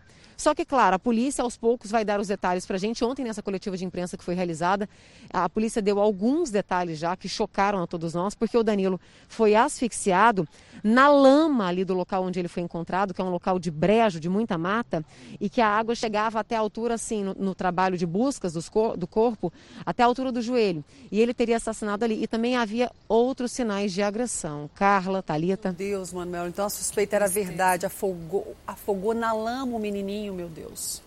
Obrigada, Manuela, pelas informações. O que está acontecendo com as pessoas, Thalita? Parece que essa pandemia está deixando todo mundo louco. É, crueldade. E assim, é, padrasto, pai, né? Desde que ah, o menino nasceu, é, é, pai, né? E o que estranhou é que a família nunca tinha percebido nenhum comportamento estranho dele. Como que pode matar uma criança de sete é. anos com requintes de crueldade, agressão, asfixiada, numa lama, com sete anos? É, o que me chamou a atenção é que parece que ele já tinha um registro de agressão contra ela quando ela estava grávida. Começou errado, né? Vamos seguir nesse caso, tá, gente? Essa semana aí promete. A gente quer saber tudo sobre esse caso. agressão contra a criança é prioridade aqui no Fala Brasil. Um time de futebol amador aqui de São Paulo foi flagrado segurando armas de guerra numa viagem ao Rio de Janeiro. Os jogadores e comissão técnica do Ajax de São Paulo aparecem com o uniforme do time e ostentando armas. As imagens foram colocadas nas redes sociais no dia que eles estiveram no Rio de Janeiro para disputar uma partida amistosa contra a equipe, a equipe do Complexo da Maré, na zona norte da cidade. Por causa da pandemia do novo coronavírus, a partida não tinha sido autorizada para acontecer. Agora a polícia vai investigar se houve associação ao tráfico e apologia ao crime. Os jogadores do Ajax já foram convidados a prestar depoimento. Criado em 73, o Ajax já foi diversas vezes campeão de futebol amador em São Paulo. Foto polêmica postada nas redes sociais. E agora a polícia vai investigar a comissão técnica e jogadores. Time bem conhecido, Ajax. Bem viu? conhecido não é tanto aqui. assim, não. Gente, você se lembra na semana passada? Eu provei um pastel aqui na bancada. A Thalita ficou querendo, aí ganhou um outro depois. Gente, gerou uma repercussão, a gente vai relembrar agora. Dá uma olhadinha. Chegou o pastel! Chegou o pastel! Não, não era mentira! Não era mentira! Tá chegando! Câmera tá chegando! Dois, Souzinha. Põe na dois, põe na dois, ainda. Souza. Olha o pastel Isso ali, menina. É um homem não é mentira! É Humberto. verdade! Eu tô chocada, Humberto. Gente, Você é, é um verdade! Redação. Pastel ao vivaço antes das nove da manhã aqui é na edição de, de, é de sábado do Fala Brasil. A gente é como você aí de casa, que tá louco para ir pra feira. Ah! Não vai sujar a bancada inteira, Sujei pelo tudo. amor de Ó, Deus. Do, da feira, vamos pro shopping? E ela me coloca nessa, você viu, né? Eu Isso. preocupada aqui com a estética da bancada para não virar uma feira, literalmente. E ela comenta. E não me deu um pedaço. Eu chamei Thalita, a próxima reportagem. Seja justa, vai. Não, você não deu aquele. É que depois Mas o eu Humberto nem comi. mandou. Eu sujei tudo, Jura? fiquei com medo de sujar a roupa. Eu achei que você tinha comido, porque você ficou pra lá e eu fiquei não, chamando era pra não sujar. Bom, na semana passada você disse tá que o seu preferido era de queijo, não é isso? Amo de queijo. Tá. Mas você já viu pastel de pé de moleque? Eu nunca vi, mas eu com certeza vou adorar, porque eu amo. Vai querer comer, né? Vou querer comer. Pastel a gente come de qualquer não, coisa. Não, doce. Agora, a raia eu não encaro não, mas não. existe. A raia eu passo para você, você não... Não, obrigada, Então querida. a gente passa, passa a bola. Passa pro próximo. Agora, aqui no Fala Brasil, a gente convida você aí de casa, 10 horas e 14 minutos, para dar um giro pelo país, para conhecer esses pastéis que hum. a Carla falou e outros que são mais inusitados ainda. Vamos ver? Vai um pastel de piracuí. Essa farofinha de peixe de sabor forte é inspirada na culinária indígena. Transformar o piracuí em recheio de pastel foi ideia do Getúlio. Pera, Getúlio não. Em Manaus ele é mais famoso pelo apelido. O Careca Lindo também criou o pastel de arraia e o de tambaqui, dos peixes preferidos dos amazonenses. Em dias movimentados, a Sheila chega a fritar 130 pastéis. E se você pensa que esses três sabores que a gente mostrou já são exóticos o bastante, é porque não imagina os pedidos mais inusitados que essa cozinha recebe dos clientes. Careca, eu quero uma, eu pastel de salada. Fiz um pastel. Ele quer salada. Pastel de farofa de ovo. Fa... O... Careca, faz pra mim um omelete, mas dá pra colocar no pastel? Dá. Você é que manda. Em breve, a disputa pelo título de pastel mais exótico do cardápio vai ficar ainda mais acirrada. Eu tô, eu tô querendo tartaruga e jacaré. Aqui em Porto Alegre, o pastel é temático. A receita criada por esta pastelaria foi inspirada nas festas dos meses de junho e julho. O amendoim é o ingrediente principal desse pastel. O sabor, um tanto quanto inusitado, é o pé de moleque. Vamos saber com a criadora dele como que ela fez para que essa combinação ficasse saborosa. A ideia veio porque não iríamos ter festa junina quase esse ano, então a gente fez uma cesta onde o pé de moleque é um dos ingredientes e a gente resolveu fazer o teste do pastel. Como a gente gosta de ter um sabor diferente, sazonais, em épocas diferentes, a gente fez o pé de moleque e ele ficou bem interessante. Principalmente por ele ser feito amendoim com leite condensado e açúcar mascavo. Ela faz questão de selecionar os ingredientes e usar essa massa que é receita de família.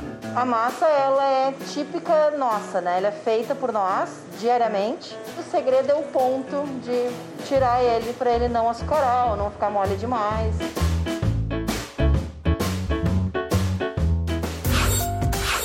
Com descendência alemã, tem uma carne que não pode faltar na gastronomia: o marreco. Tem marreco até no recheio do pastelzinho. O marreco é um prato muito tradicional nosso aqui da nossa região. A gente testou várias receitas, né? A gente foi adaptando conforme o gosto. Aqui em Joinville, essa pastelaria familiar tem 35 anos. E o segredo do famoso pastel começa pela massa. Ela é produzida aqui mesmo. E olha, aqueles que ainda não se arriscaram a provar o pastel de marreco, quando ele chega na mesa, não tem erro. É sucesso garantido. Um gosto é, meio adocicado, acho que o acompanhamento com a carne de marreco, fantástico, muito gostoso. Em média, são 423 pastéis de marreco vendidos todo mês. E atrás de tanta preferência, tem a dona da receita especial. O preparo da carne leva 12 horas no mínimo, com temperos como folha de louro, suco de laranja, pimenta jamaica, sal e cebola. A carne chega a desmanchar de tão macia. E para agradar ainda mais o paladar, a carne recebe um toque adocicado de um purê de maçã feito com limão e gengibre. Aqui em Minas Gerais temos o pastel de angu e é bem fácil de fazer. Em uma panela, colocar 500 ml de água fria, uma pitada de sal, duas colheres de óleo e o principal, 500 gramas de fubá. Misturar os ingredientes, ligar o fogo e continuar mexendo até engrossar. Assim que esfriar, sovar a massa, acrescentar 250 gramas de polvilho e fazer os pastéis. O recheio tradicional é a carne moída. E aqui a gente vai fechando com cuidado. Ah, e uma dica para ficar mais firme é congelar antes de fritar. O pastel de angu foi criado em 1851, quando duas escravas fizeram um pastel usando o fubá, que era o principal alimento dos escravos, e o que sobrava da carne. Em 2010, ele foi reconhecido como patrimônio imaterial do município de Tabirito, cidade onde nasceu e que fica a 70 quilômetros de Belo Horizonte. Me sinto realizada de estar tá fazendo com os meus temperos, a minha mão, utilizando a minha mão para para estar tá fazendo agradar as pessoas, deixá-las felizes num momento tão difícil, né? Porque comer eu acho que é alegria. A chefe já fazia a receita tradicional e agora faz a iguaria com recheios diferentes: carne seca, frango com catupiry, abacaxi com abobrinha, alho poró e queijo com goiabada. Clientes aprovaram? Aprovaram muito. Aprovaram bastante. Num território dominado pelas ostras, onde Florianópolis se destaca na produção nacional, uma concha pequena rouba a cena. é o vongole, ou berbigão, um molusco que é um verdadeiro símbolo na capital catarinense. A ostra já é mais o sabor assim do mar, assim da, da, da água, entendeu? Né? O sabor e, e, o berbigão como ele é, ele é, ele é cultivado na terra, debaixo na, nos bancos de areia, entendeu? Ele tem um sabor assim mais de de, de, de, um fungo, entendeu? Com seu sabor inigualável, o molusco ganha uma infinidade de usos. Nos sítios arqueológicos de Sambaquis, a história descobriu que os primeiros habitantes desta região, há mais de 5 mil anos, incluíam o molusco na sua alimentação. Hoje, ele é um dos destaques da culinária típica e o prato mais popular é o pastel de berbigão. O pastel leva o berbigão pré-cozido. É necessária quase uma centena deles porque o molusco é assim, miudinho. O preparo é muito simples. Eu vou fazer começar com a cebola, refogando cebola e alho. Suando a cebola, vou acrescentar o berbigão, tomate, molho, polpa de tomate e salsinha.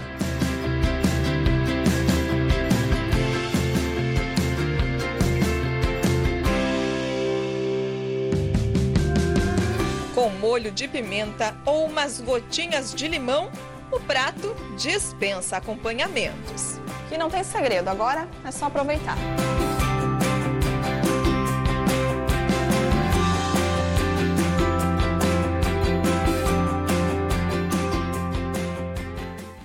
Vamos ao vivo para o Rio de Janeiro, porque por lá o banho de mar está liberado a partir de hoje, não é, Diana Rocha? Você está na praia de Copacabana, uma das mais famosas do mundo. Conta pra gente. Muita gente já sabe da notícia, se animou, tá aí na praia ou ainda não? Tá sabendo agora aqui no Fala Brasil, edição de sábado? Pois é, a gente continua aqui na praia de Copacabana as pessoas estão começando a chegar, né? A gente chegou aqui bem cedinho, a praia estava mais vazia. Só que o banho de mar está autorizado. Só que permanecer na faixa de areia é o que não pode. Mas na prática a gente vai mostrar o que acontece.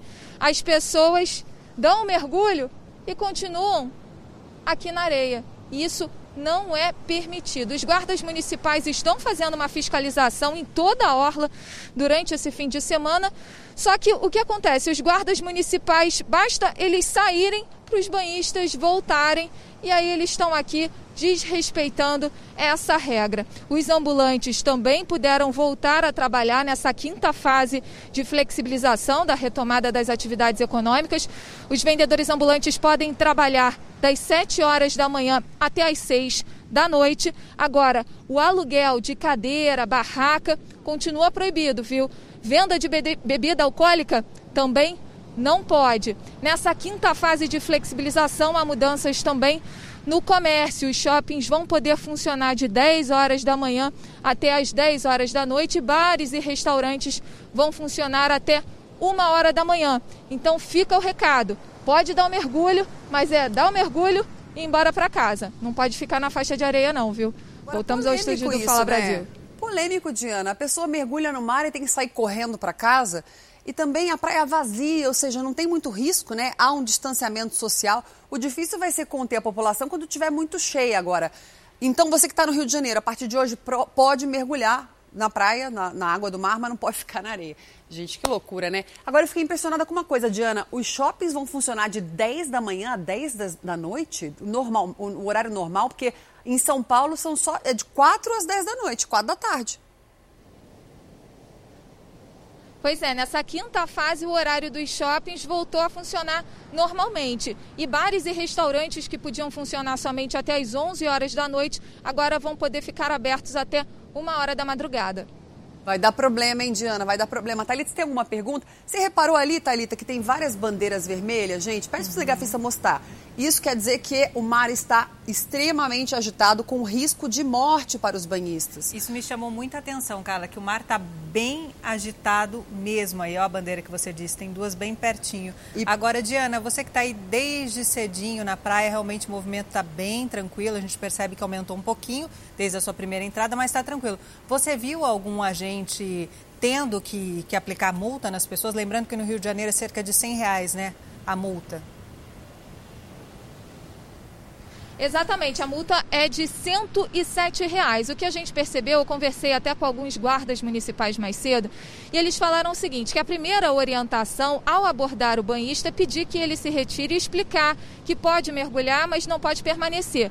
Agora, se a pessoa insistir em permanecer na areia, aí sim que é aplicada a multa e a multa vai direto para o CPF da pessoa. Não adianta nem deixar de pagar porque tá, vai direto para o CPF. Agora, eles conversam primeiro, né? Essa orientação, porque muita gente ainda não sabe dessa nova medida. Lembrando que essa permissão para o banho de mar é a partir de hoje. Então, muita gente ainda não sabe disso. Mas permanecer assim, ó, relaxado na faixa de areia, infelizmente não pode. A explicação é que no banho de mar a pessoa não tem como ficar de máscara e na faixa de areia dificilmente a pessoa vai ficar na faixa de areia utilizando máscara, né? É, Diana, obrigado pelas informações. Medida polêmica aí no Rio de Janeiro que vai ter gente dando CPF falso, hein? Carioca, o brasileiro dá sempre um jeitinho. Infelizmente, a gente tem que respeitar essa pandemia. Obrigada, Diana. Vamos viajar, vamos viajar do Rio de Janeiro para o norte do país. Vamos ver a movimentação nas praias de Belém do Pará. É isso mesmo, tem praia lá.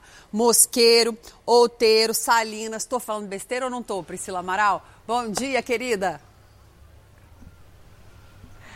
Olá, muito bom dia para vocês aí no estúdio e para quem de todo o Brasil acompanha agora o Fala Brasil. Isso mesmo, neste momento nós estamos na grande movimentação da Praia Grande, distrito de Outeiro, que fica a 25 quilômetros do centro de Belém. E olha, se não fosse período de pandemia, eu diria que seria o verão perfeito, gente, porque a praia tá lotada. Agora, distanciamento social não tem tanto assim, né? Você está vendo que a água tá cheia de gente. Aqui, praia amazônica, além de muito calor, tem gente na água, gente na areia, tem vegetação, muitas árvores que servem de sombras ali para os restaurantes que você está observando.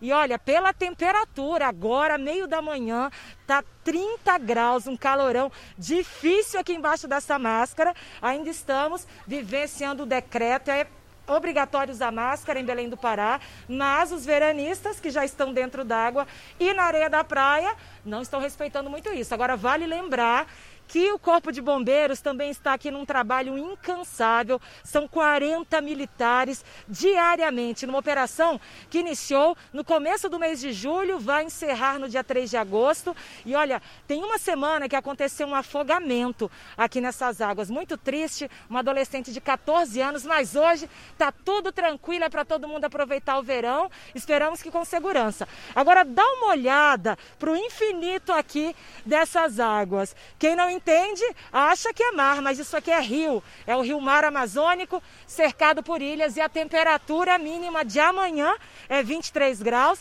e deve chover no domingo, mas hoje só céu limpo. Voltamos ao estúdio do Fala Brasil. Priscila, você arrasou no link, tanto que eu quero continuar um pouco mais com você. Então aí da polícia só tem bombeiro. Agora, na minha opinião, pelas imagens, o que, que você acha aí, telespectador? Não tem pandemia todo mundo sem máscara. Eu nem sabia que chamava de praia. Até quando é rio, chama praia. É lotada a praia, ó. Mostra do lado de lá com as barraquinhas. Como se não houvesse amanhã. Não tem pandemia em Belém, né? É um perigo, né, ô Priscila? Os hospitais estavam lotados aí. Continua assim, não? Olha, continua lotado. Além do Corpo de Bombeiros, a Polícia Militar também está aqui porque a operação é estadual, né? Todos os agentes de segurança. E como você disse, as barracas estão lotadas. O que as pessoas falam é que elas vêm em família. Então, ficam reunidas com as pessoas da própria família. Mas o fato é que não há distanciamento entre as mesas ali, aqui a gente observa que está todo muito, muito juntinho. E tem as pessoas aqui que oferecem as brincadeiras dentro da água, o pessoal aqui da boia. Ou seja, olha só, olha a criança ali se rolando na areia, máscara não tem. E a gente espera que nada pior aconteça, né? Porque isso não é exclusivo aqui da Praia Grande em Outeiro, não. Todos os balneários da capital paraense estão lotados dessa maneira. É o que a gente tem de notícia também do distrito de Mosqueiro, também de Salinas, que é uma praia que fica no município de Salinópolis, a quase quatro horas de Belém. Aqui a gente ainda está na capital paraense, né? E a julgar pelo tanto de gente, de veranista, que aproveita essa praia e Imagine por todo o estado onde o verão está tórrido. Voltando mais uma vez aos estúdios do Fala Brasil. Muito obrigado, Priscila. Vamos agora ao sul do país. É isso mesmo, é Rio de Janeiro, é norte, agora é sul. Vamos a Porto Alegre? Será que está esse calorão lá? Acho que não, né? Voltando com Rayan Quinelato. Querido, conta pra gente, como é que tá a temperatura? Ele sacudiu a cabeça assim, né? Não tá calor não, né? Quanto que tá fazendo aí? Agora, onde você tá? Que lugar bonito. Pois é, estamos aqui na região central de Porto Alegre, viu? E olha, não está fazendo um calorão agora, 18 graus. Mas o tempo deve se manter firme neste fim de semana. Inclusive na quarta-feira tivemos o dia mais frio do ano até agora. Aqui em Porto Alegre fez 3 graus e no interior do estado, Carla, fez menos 3,9 em Quaraí. Mas neste fim de semana, então, as temperaturas devem ser muito mais confortáveis. Agora, então, 18 graus. A máxima prevista para esse sábado é de 23.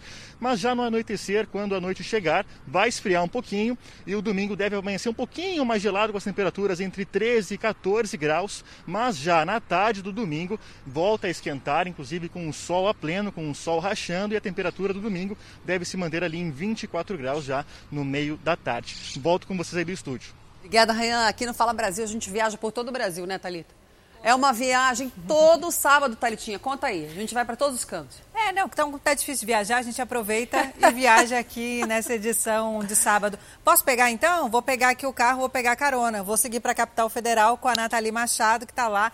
Nathalie, conta pra gente como estão as temperaturas hoje e amanhã. Olha, hoje está frio, amanheceu gelado aqui em Brasília com 13 graus, mas está ventando bastante, como vocês conseguem perceber aqui pelo vento no meu cabelo. Então, a temperatura, a sensação térmica era de muito menos do que 13 graus. Agora, durante a tarde, a expectativa, de acordo com o Instituto Nacional de Meteorologia, é que chegue a 27 graus. A gente está aqui agora na Praça dos Três Poderes e mostra para vocês como é que está esse céu do Cerrado aqui. Tá bem bonito, um céu aberto, porém com poucas nuvens, né? Está ensolarado, mas está ventando bastante. Agora a chuva não deve chegar por aqui tão cedo. A previsão aqui em Brasília é que amanhã, no domingo, a mínima seja de 12 graus e também a máxima de 27 graus. A gente já está começando o período da seca aqui em Brasília, a umidade vai lá embaixo. O brasiliense já vai sentindo a boca começando a rachar não tem jeito, tem que tomar cuidado e muita água. Voltamos ao estúdio do Fala Brasil. Hidratação sempre é bom, né? Sempre é bom. Obrigada, Nathalie, pelas informações. Bom, hoje estamos aprendendo com o chefe Guga, do Hoje em Dia, a preparar pão. Não é pão de queijo, viu, gente? É preparar o pão e preparar queijo em casa. Desde manhãzinha, a nossa repórter Beatriz Casadei está lá. Bia, como que está a preparação do nosso pão? Estamos querendo.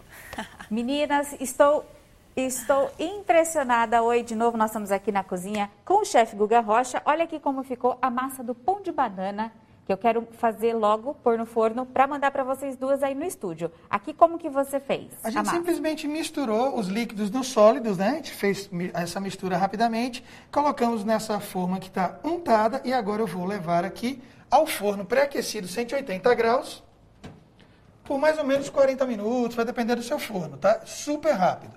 E ele vai ficar assim depois. Mas o de vocês vai quentinho, tá? É.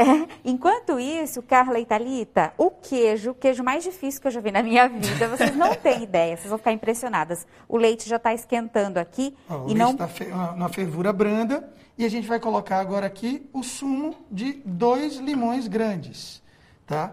E a gente vai deixar simplesmente esse limão começar, ó, já percebe que ele já começa a talhar, tá vendo? Ele vai talhando o leite e aí a gente vou até aumentar um pouquinho para ser mais rápido, ó, já está separando. O ácido do limão, o ácido ascórbico separa a proteína do leite. Olha isso, gente. Olha como é rápido. Olha isso. Olha que bacana. Olha que legal. É realmente uma reação química que está acontecendo agora na frente da gente. E isso Ô, é Carla, o processo mais o que tá antigo escrito? que tem. Será que se Carla e Thalita queijo. vão provar? Eu Vão tô- mandar pra gente? Eu já estou esperando aqui. Eu vou me ajoelhar aqui na frente da bancada.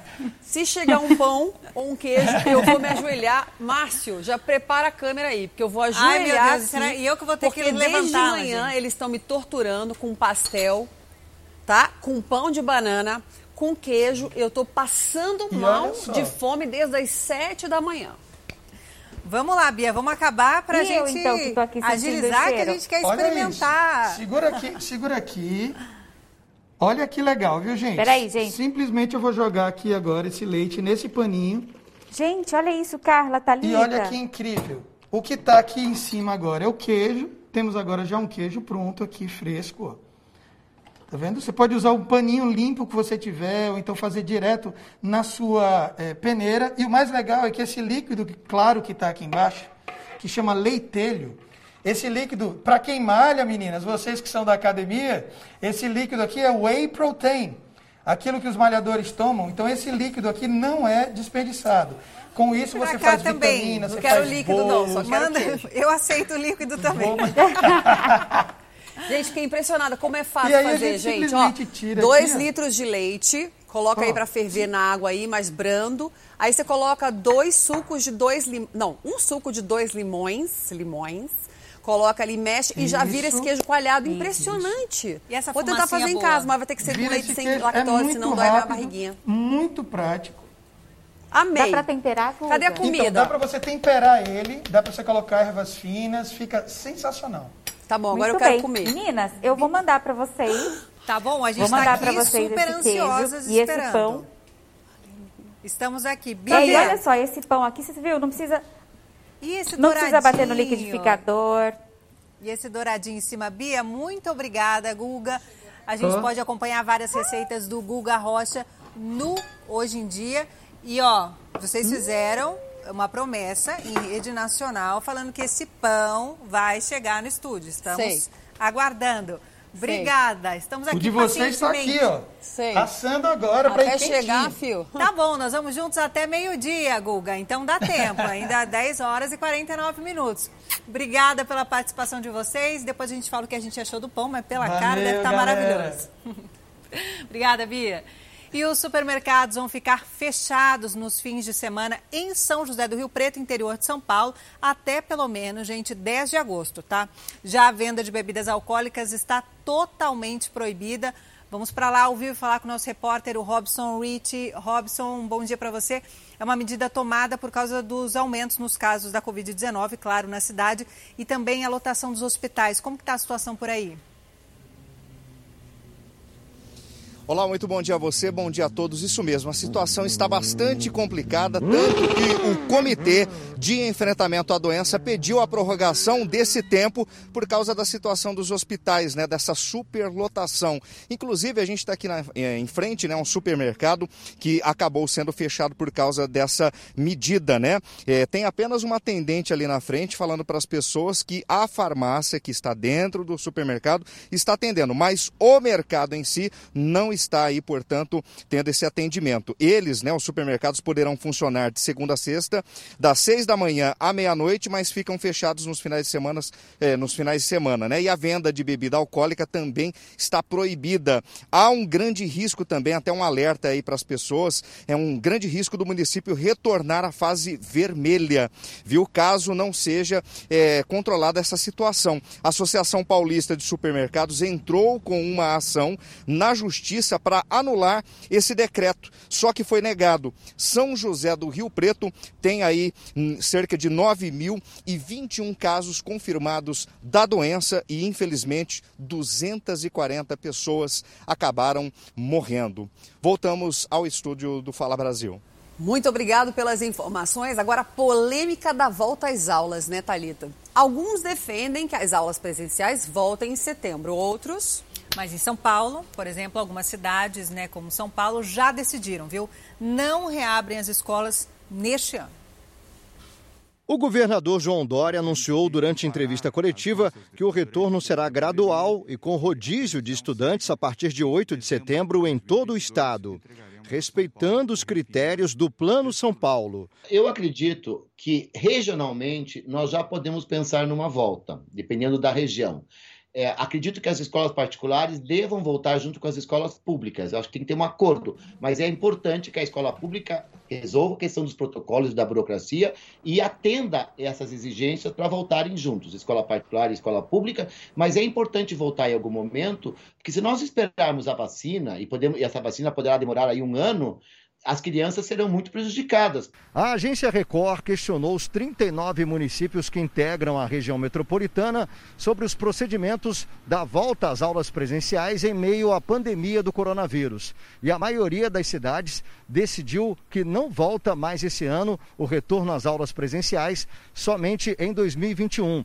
Entre as cidades que tomaram essa decisão estão Santo André, Rio Grande da Serra, Ribeirão Pires, Vargem Grande Paulista e Mauá. O consórcio intermunicipal do ABC disse que vai fazer uma reunião na próxima segunda-feira para decidir os detalhes sobre a volta às aulas presenciais. Amanda Castanheira é profissional da área de educação e mãe da Sofia, que está tendo aula à distância aqui na capital paulista. Ela acredita que a volta às aulas presenciais ainda é preocupante. A insegurança é muito grande, ainda nós não temos a certeza, oscila muito. Ainda existe uma oscilação. As pessoas, muitas das pessoas, elas relaxaram, né, no momento que ainda não é momento de relaxamento. Mas, diante da polêmica, existe a dúvida como conviver com o vírus de uma forma segura. É preciso haver um entendimento de uma volta às aulas liberando e flexibilizando para aqueles pais que não quiserem e não puderem mandar seus filhos, e para aqueles professores e funcionários que também não puderem, as escolas e os sistemas, as redes de ensino precisam ter essa flexibilidade para que a gente consiga compor uma volta às aulas que não traga risco para as crianças, nem para os professores e funcionários, ou pelo menos minimize esses riscos. Sofia está com medo, mas com saudade dos amigos e já sabe como se cuidar usando máscara, álcool gel, todas as prevenções necessárias. Bonitinha. Gente, vocês se lembram do cachorrinho Sansão? Ele teve as patas traseiras cortadas por um vizinho na região metropolitana de Belo Horizonte. Um absurdo. A gente mostrou toda a história, tadinho. Até que ele teve alta, ganhou prótese. E sabe o que é melhor? Fala Brasil edição de sábado é chiquérrimo. A gente está com ele ao vivo. É isso mesmo, Raquelzinha Rocha, querida. Bom dia para você. Mostra o Sansão para a gente e como é que ele tá, Raquel. Oi, Carla. Bom dia para você, para Talita, para todo mundo que acompanha a gente. Olha, de antemão eu te falo que ele já está a todo vapor. Olha só esse macaquinho aqui, ó, foi dado para ele como um brinquedo e ele já destruiu aqui em poucos minutos e agora está aqui bem cansadinho, não quer saber muito de conversa não. Ele já brincou, mas está bem quietinho, ele é muito mansinho, é extremamente dócil. A Fernanda que o diga, porque ele é um grude com você, né, Fernanda? A Fernanda é uma das donas do Sansão e ele o tempo todo está aqui próximo a você, né? Ele está bem grudadinho mesmo. E, e olha só que legal aqui, Carla, eu vou mostrar para vocês. Esse espaço, ele foi todo adaptado para a chegada do Sansão.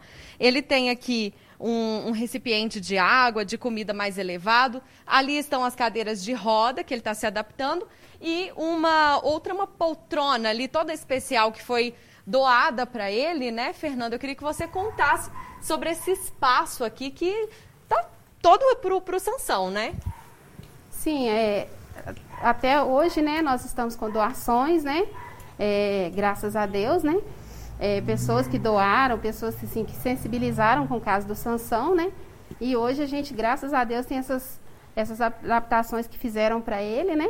E todas a gente agradece muito. Essa recuperação dele é surpreendente, né? Porque ele passou 20 dias internado e os próprios médicos veterinários se surpreendem aí com a adaptação. Ele vai receber uma prótese, na verdade, daqui a alguns meses. Inicialmente a previsão era para que essa prótese chegasse é, apenas daqui a seis meses, mas talvez ele consiga essa adaptação ainda antes, né? Sim, a, a veterinária que está cuidando do, dele, né? Ela falou que ele está surpreendendo ela a cada dia, né? Bem ativo, brincando, né? Coisa que antes ele não, não ficava. Fernanda, muito obrigada pela sua participação aqui conosco no Fala Brasil. E é isso, gente. Ele está aqui super, está super bem. Vamos Se não, pode voltar estúdio, aí. Então. Raquel. A gente está apaixonada Ele é muito pelo fofo. Sansão. Agora, eu posso perguntar uma coisa? O que aconteceu com o monstro que decepou a perninha desse cachorrinho? Olha, ele na verdade está sendo investigado, recebeu uma multa no valor de 19 mil reais. Boa. É, essa multa foi somada, foram vários crimes cometidos. E agora vai ser investigado o caso está a cargo da Justiça, não é isso mesmo, Fernanda? Ué, ainda está sendo Sim, investigado? Está a cargo da Justiça, né? É, a gente está deixando a Justiça trabalhar, né? E a gente está preocupado agora com a recuperação total de sanção. Raquel, e a Fernanda tem Vamos um- mostrar aqui então mais um pouquinho aqui. Ele é muito fofo, gente. A gente está apaixonada pela, pelo Sansão. Essa história comoveu o Brasil inteiro. A crueldade que chega ao ser humano é inacreditável. Mas graças a Deus, Deus é muito bom e tem muitas pessoas com um coração maravilhoso que adotou, assim como a Fernanda, o Sansão e pessoas que estão ajudando aí. Agora, Raquel, eu gostaria de saber se a Fernanda tem outros cachorros ou o Sansão está reinando ou se tem outros cachorros, ele está se adaptando bem com os amigos, irmãos. Ô, Raquel, e eu posso acrescentar uma outra pergunta? Mostra pra gente como é que é lá a cadeirinha de Claro. roda do Sansão. Vai lá e pega. E, e pede pra Fernanda contar pra gente como é que ela é acoplada ali ao Sansão. Vamos lá então. Ó, o Sansão tem sim outros amigos aqui. Na verdade, né, Fernanda, você tem uma outra, é uma outra cachorrinha, né? Ela tá ali em cima. Eu vou pedir o Eduardo Diniz para mostrar pra gente.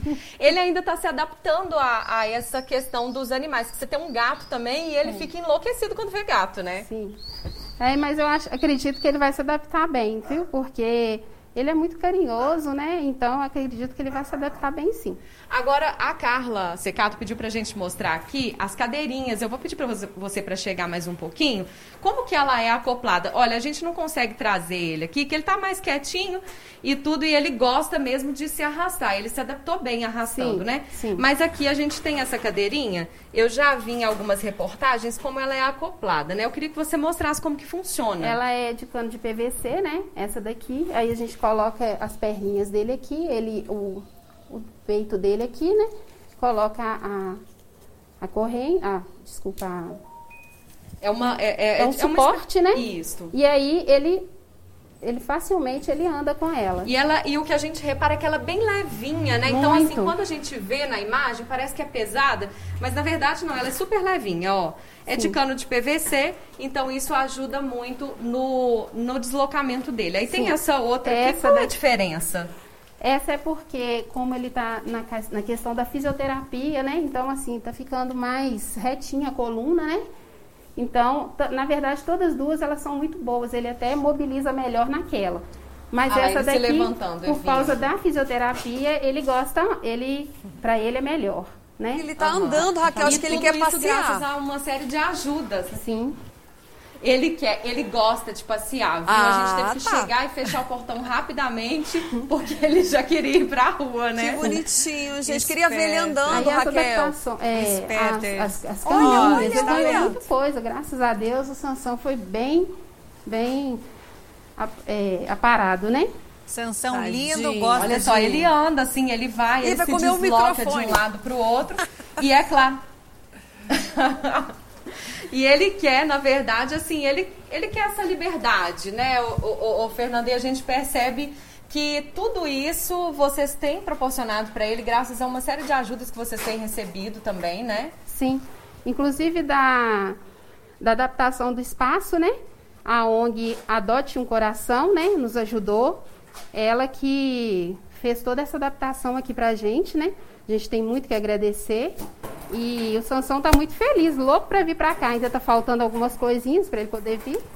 É isso, gente. Então ele tá Muito vivendo bem depois de toda essa atrocidade Muito que, fofo. Que viveu ali. Agora ele tá se adaptando bem e tá aí, esbanjando fofura pra gente. Lindo, lindo, esbanjando fofura. E é um pitbull, né, Fernanda- Thalita? e é um- Geralmente a gente tem medo. Mas a gente não tem, a gente se apaixonou e que a Fernanda e a família dela Com sejam muito dele. felizes com o Sansão. Obrigada, Raquel, pelas informações. Daqui pra frente ele vai ser feliz depois dessa crueldade, com Sansão, certeza. Pode vir todo sábado aqui no Fala Brasil, tá? Que a gente Olha amou como ele tá você. andando bem já, tadinho. Vai passear agora, ele gosta de passear, deixa ele passear nesse sabadão. Obrigada, Raquel. Bom, os médicos afirmam que a infecção pulmonar do presidente Jair Bolsonaro não tem relação com o coronavírus, do qual ele já se recuperou. O presidente visitou a cidade de Bagé, no Rio Grande do Sul, e participou de dois eventos na cidade. O avião com o presidente chegou a Bagé no fim da manhã. Apoiadores de Jair Bolsonaro marcaram presença no aeroporto. Maurício usou a roupa tradicional do gaúcho para acompanhar a visita. Eu estou representando a identidade cultural do meu povo de Bagé. Usando máscara, o presidente cumprimentou as pessoas e mostrou uma caixa de hidroxicloroquina, remédio que ele usou enquanto estava com a Covid-19. O primeiro compromisso foi em uma escola de ensino fundamental cívico-militar. A comitiva entrou pela lateral do prédio. O segundo compromisso do presidente em Bagé foi no terceiro regimento da cavalaria. Depois, ele participou da entrega de parte dos 1.100 apartamentos reservados a pessoas de baixa renda. O condomínio foi construído com recursos federais. Algumas famílias receberam das mãos do presidente e das autoridades as chaves. Ele também falou sobre o governo federal terminar a construção de uma barragem em Bagé. Já está sendo feito o levantamento. Acredito que o Exército tem condições técnicas de fazê-la. Se tiver, pode ter certeza que em tempo recorde nós faremos essa barragem aqui. Na transmissão que faz toda semana pela internet, o presidente falou que tem uma infecção pulmonar e a está tratando com antibiótico. Os médicos que acompanham o presidente falaram que isso não tem relação com a Covid-19, da qual Bolsonaro já está curado. E a Prefeitura de São Paulo vai desativar parte dos leitos do hospital de campanha do AMB. Quem tem as informações ao vivo para a gente é o repórter Lucas Pereira. Lucas, é com você.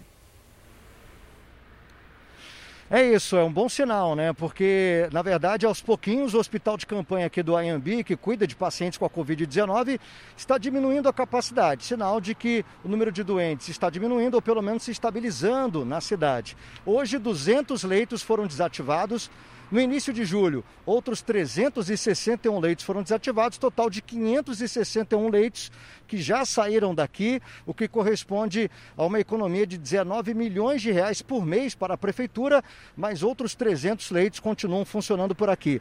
Essa ala desativada acabou salvando 2.718 pessoas, o que corresponde a 83% das pessoas que foram internadas aqui conseguiram alta diretamente dessa unidade, voltaram para casa. Isso significa o seguinte: no final de junho tivemos o hospital de campanha do Pacaembu desativado, Agora esse aqui, o Hospital de Campanha do Ayambi, também aos pouquinhos desativado, significa, meninas, que a gente tem que tomar cuidado ainda, mas o pior já passou aqui na cidade de São Paulo.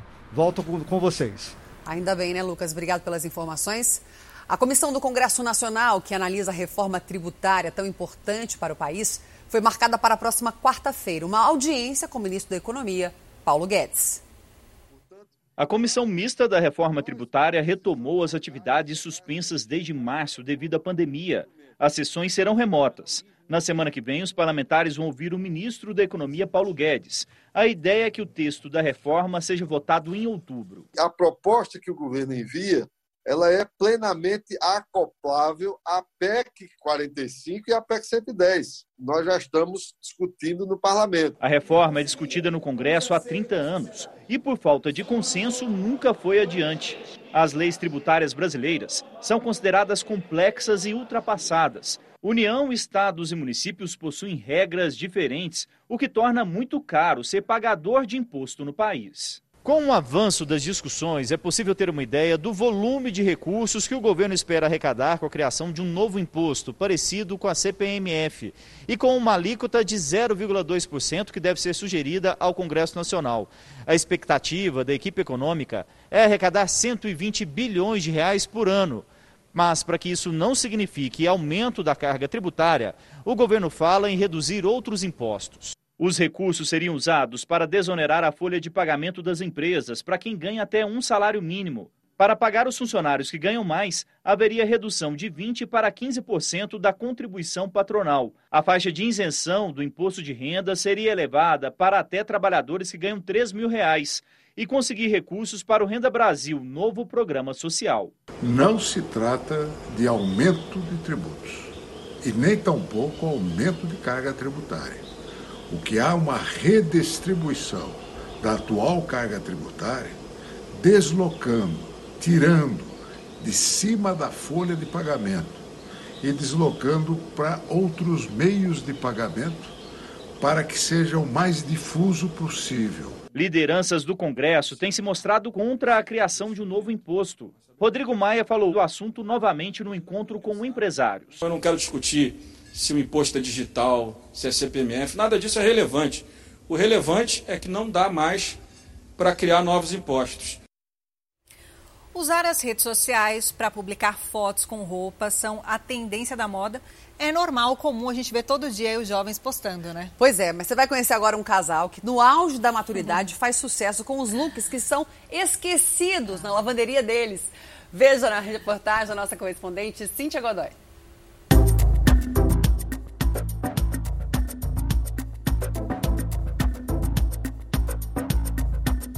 Xu Shui e o marido Chang Wangji estão aí para provar que estilo não tem idade. Cada foto é uma inspiração para os amantes da moda. Olha a elegância de terninho e tênis. Detalhe para a gravata, que assumiu uma nova função. O casal virou ícone fashion na internet.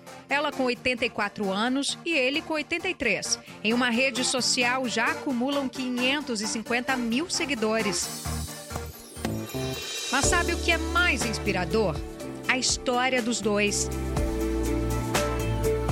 Há décadas são donos dessa lavanderia que aparece nas fotos em Taiwan e estavam cansados do tanto de roupa que os clientes esqueciam ou deixavam de propósito para trás. Foi então que o neto deles teve a ideia de fazer um ensaio fotográfico com as roupas, para que os clientes não as esquecessem mais na lavanderia.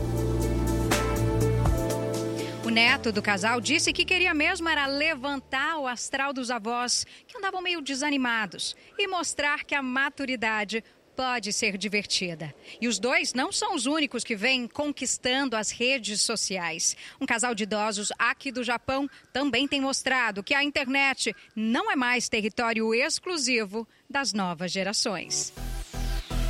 Eu tô falando de bom e bom. Até o nome deles é fofo. Os dois japoneses são celebridades virtuais por aqui, com mais de 829 mil seguidores na página, onde aparecem assim, combinando os visuais. É muito estilo. O casal, que está na faixa dos 60 anos de idade, faz tanto sucesso que lançou a própria linha de roupas. Mas para eles, sucesso mesmo é a parceria. 40 anos de casados. Após todo esse tempo, Bom e Pom dizem que ainda continuam a aproveitar a companhia um do outro. Dá um close aqui. Adivinha o que é isso? Surgiu aqui. Olha que coisa bonita! Você sabe por que eu tô com essa cara? Porque eu tô morrendo de fome. Mas calma, você vai comer. Não é isso, Guga e Beatriz? Vocês simplesmente me torturaram Exatamente. Vocês desde acham o que a gente ia deixar início vocês do esperando jornal. por esse pão aqui? A gente já mandou um, ó. Pão e queijo. Lindo, Eu não lindo. quero saber, tá eu com vou uma comer cara de crocante, mal. Guga. Tá com uma cara de crocante. Ai, ficou duro. Olha isso aqui, ó. Vocês demoraram tanto que ficou duro, tá? o queijo. Olha, eu, eu vou passar álcool em gel aqui, hein, Ó. gente? Ó, ficou duro. De Olha tanto aí. vocês demoraram pra me dar o pão. Olha isso aqui. Eu vou experimentar. Tô passando aqui ó, álcool em gel, tá bom? Que a gente mexe no Bom tablet, pra mexe caramba, na gente. caneta. E aí aqui, ó, a gente pode cortar Tá uma fatiazinha do Bom demais. Tá, a cara tá ótima. Corta, Tatá. Ô, Guga, pode contar um segredo em rede Menina, nacional? chegou finalmente. Até que enfim, tem um Posso? lance, não? com queijo. Deixa eu deixar. Gente, dar um é bom pro demais, lado sério aqui, mesmo. Você ficar à vontade. Distância regulamentar. Ô, Guga, você não Vocês quer passear lá em casa, meninas? não? Ai, gente. Hum, tá muito bom. Hum, bom. Tá meio duro, mas tá bom. Demorou muito pra vir, bicho. Hum. Ó, Posso? eu vou comentar, vou falar um segredo em rede nacional. Eu não gosto de banana, mas eu é gosto de é bolo de doce. banana. e Eu gostei do pão de O banana. queijo Agora eu vou comer o queijo. salgado. Vê o quê? mas eu não tô acreditando que esse queijo foi feito por você, não. um. Márcio, mostra aqui, Márcio. Isso aqui é queijo comprado no mercado. Não tem como ser tão perfeito. Gente, incrível. Fala a Sabe o que é verdade. legal desse queijo? Lógico que o Guga Você fez. que ele Quanto faz. custa Ele um arrasa. queijo desse no supermercado? No mínimo 20 reais, 18 Deixa eu provar reais. se é bom, A né? gente gastou aqui só 2 litros de leite, 5 e pouquinho, 5 reais. Vamos ver se é bom. E dois limões. Então, Hum, fora a economia de você poder fazer um queijo fresco para sua família todos os dias, saudável, sem nenhum componente químico, só realmente delícia. queijo fresco. E o Ô, Guga, Gente, eu falo a eu verdade. amei Você gostou, Bia? meninas. Eu vou provar. Se eu não gostar, eu vou Nossa, achei falar. maravilhoso. Fecha aqui, Eu, Glau. eu sou sincera também. Ô, Guga, tem gente... Eu vou provar. Peraí, tá, que eu vou provar o queijo. Só eu vou um falar pouquinho. se é bom ou se um não é. vai. Só pela cara a gente já percebe, né? E ó, eu que não sou bobo nem nada, se alguém quiser receita certinha, Tá de vai lá nas minhas, nas minhas mídias sociais, arroba chefe Guga Rocha, eu passo o passo a passo pra Maravilhoso. vocês. Maravilha. É muito, Derrete muito na boca, uma manteiga. E eu falando de de fazer uma massa pequenininha, Maravilhoso. Ó, o pão tá Só uma põe uma delícia. banana em cima. A Thalita não gosta de queijo, por isso que eu não dou pra ela. De, de, Não é, Tatá? de Fala a verdade. muffin E tal, e aí um lanche super legal pra criançada levar na volta pra escola, ou comer em casa, ou receber os amigos. Agora, Carla, Thalita, imagina com um chazinho de erva doce, um cafezinho. Um cafezinho, foi preto. isso que eu pensei. Mas claro que acabando o na jornal, a gente vai com um cafezinho Não e pode pão. terminar o jornal agora, não? Agora, Guga, eu não sei se você me ouviu, mas eu fiz uma revelação. Eu não gosto de banana, tá? Mas eu adorei o pão de banana. Guga, você manda muito bem. Obrigada, tá? Sábado que vem você de novo. O que, que a gente vai pedir? Bolo? Ela Bolo? amou. Eba! Não, eu quero pão de novo. ó, melhor de tudo é que fácil de fazer, aquele que a gente acabou de colocar aqui já tá pronto praticamente, ó. Olha que lindo que fica, Olha meninas. isso. Vou tirar um pra vocês aqui. Olha isso aqui. Maravilhoso. Acabamos de colocar, já tá pronto o pão. Então você pode fazer agora para sua família. Ele quentinho, é maravilhoso. Ó, eu falei que eu ia ajoelhar em frente à bancada. Pronto, ela cumpriu. Arrasou, Guga! Arrasou, Beatriz! Ela é Obrigada. uma moça de palavra. Próxima vez traz mais rápido, tá? Porque nessa hora eu já tava mal-humorada de fome. Guga, arrasou. Obrigada, Bia. Tchau, Obrigada, meninas. Obrigada, Tchau, meninas. Rocha. Beijo A grande. Estou sempre à acompanha no Hoje em disposição. Dia. É só chamar que a gente está aqui fazendo receita. Tá Todo bom. sábado. A gente adorou. Todo sábado, A gente- A obrigada. gente dá até até um cardápio, assim, bolo, bolo. Tá tão cheia a bancada, não cabe mais nada. Vamos tal. chamar a próxima matéria, depois a gente limpa? Vamos. Depois a gente come e depois Não a gente pode limpa. comer mais, Tá né? bom. Um senhor de 67 anos que procurava atendimento com sequelas do coronavírus foi ameaçado pelo médico. Esse caso é impressionante. Durante a consulta, houve uma discussão. O médico, então, sacou uma arma, gente. O médico, na consulta, sacou uma arma, é isso mesmo. E o caso foi parar na delegacia. A consulta médica por pouco não terminou em tragédia. Se eu não saísse dali, ele me tirava, ele me matava. É que eu saí, fiquei no outro corredor, esperando o, o- a polícia militar chegar. Luiz Mar foi infectado pelo coronavírus há dois meses, mas ainda está com alguns sintomas da doença. Por isso, marcou uma consulta com um pneumologista que atende nesta clínica na Barra da Tijuca. Aqui, o atendimento médico acabou saindo de forma inesperada. Eu falei com ele, doutor, o senhor está meio agressivo. Eu acho que eu vim procurar aqui, eu não achei. É o médico, o senhor está agressivo, o senhor está. Deixa eu terminar de falar. Foi quando que ele levantou, tirou o jaleco para brigar comigo. E eu aceitei, falei, mas irmão, pode ca- cair para dentro. Aí ele viu que eu aceitei, ele foi lá dentro, pegou a arma. Depois de ser ameaçado com uma arma, o empresário veio até a delegacia da Barra da Tijuca para registrar a ocorrência. Quando chegou, viu que o médico já estava no local. A polícia ouviu o médico e o paciente, mas a versão do pneumologista não convenceu muito os investigadores. Isso porque ele disse que veio até a delegacia com um carro de aplicativo, mas na verdade ele veio dirigindo o próprio veículo e o deixou estacionado bem aqui.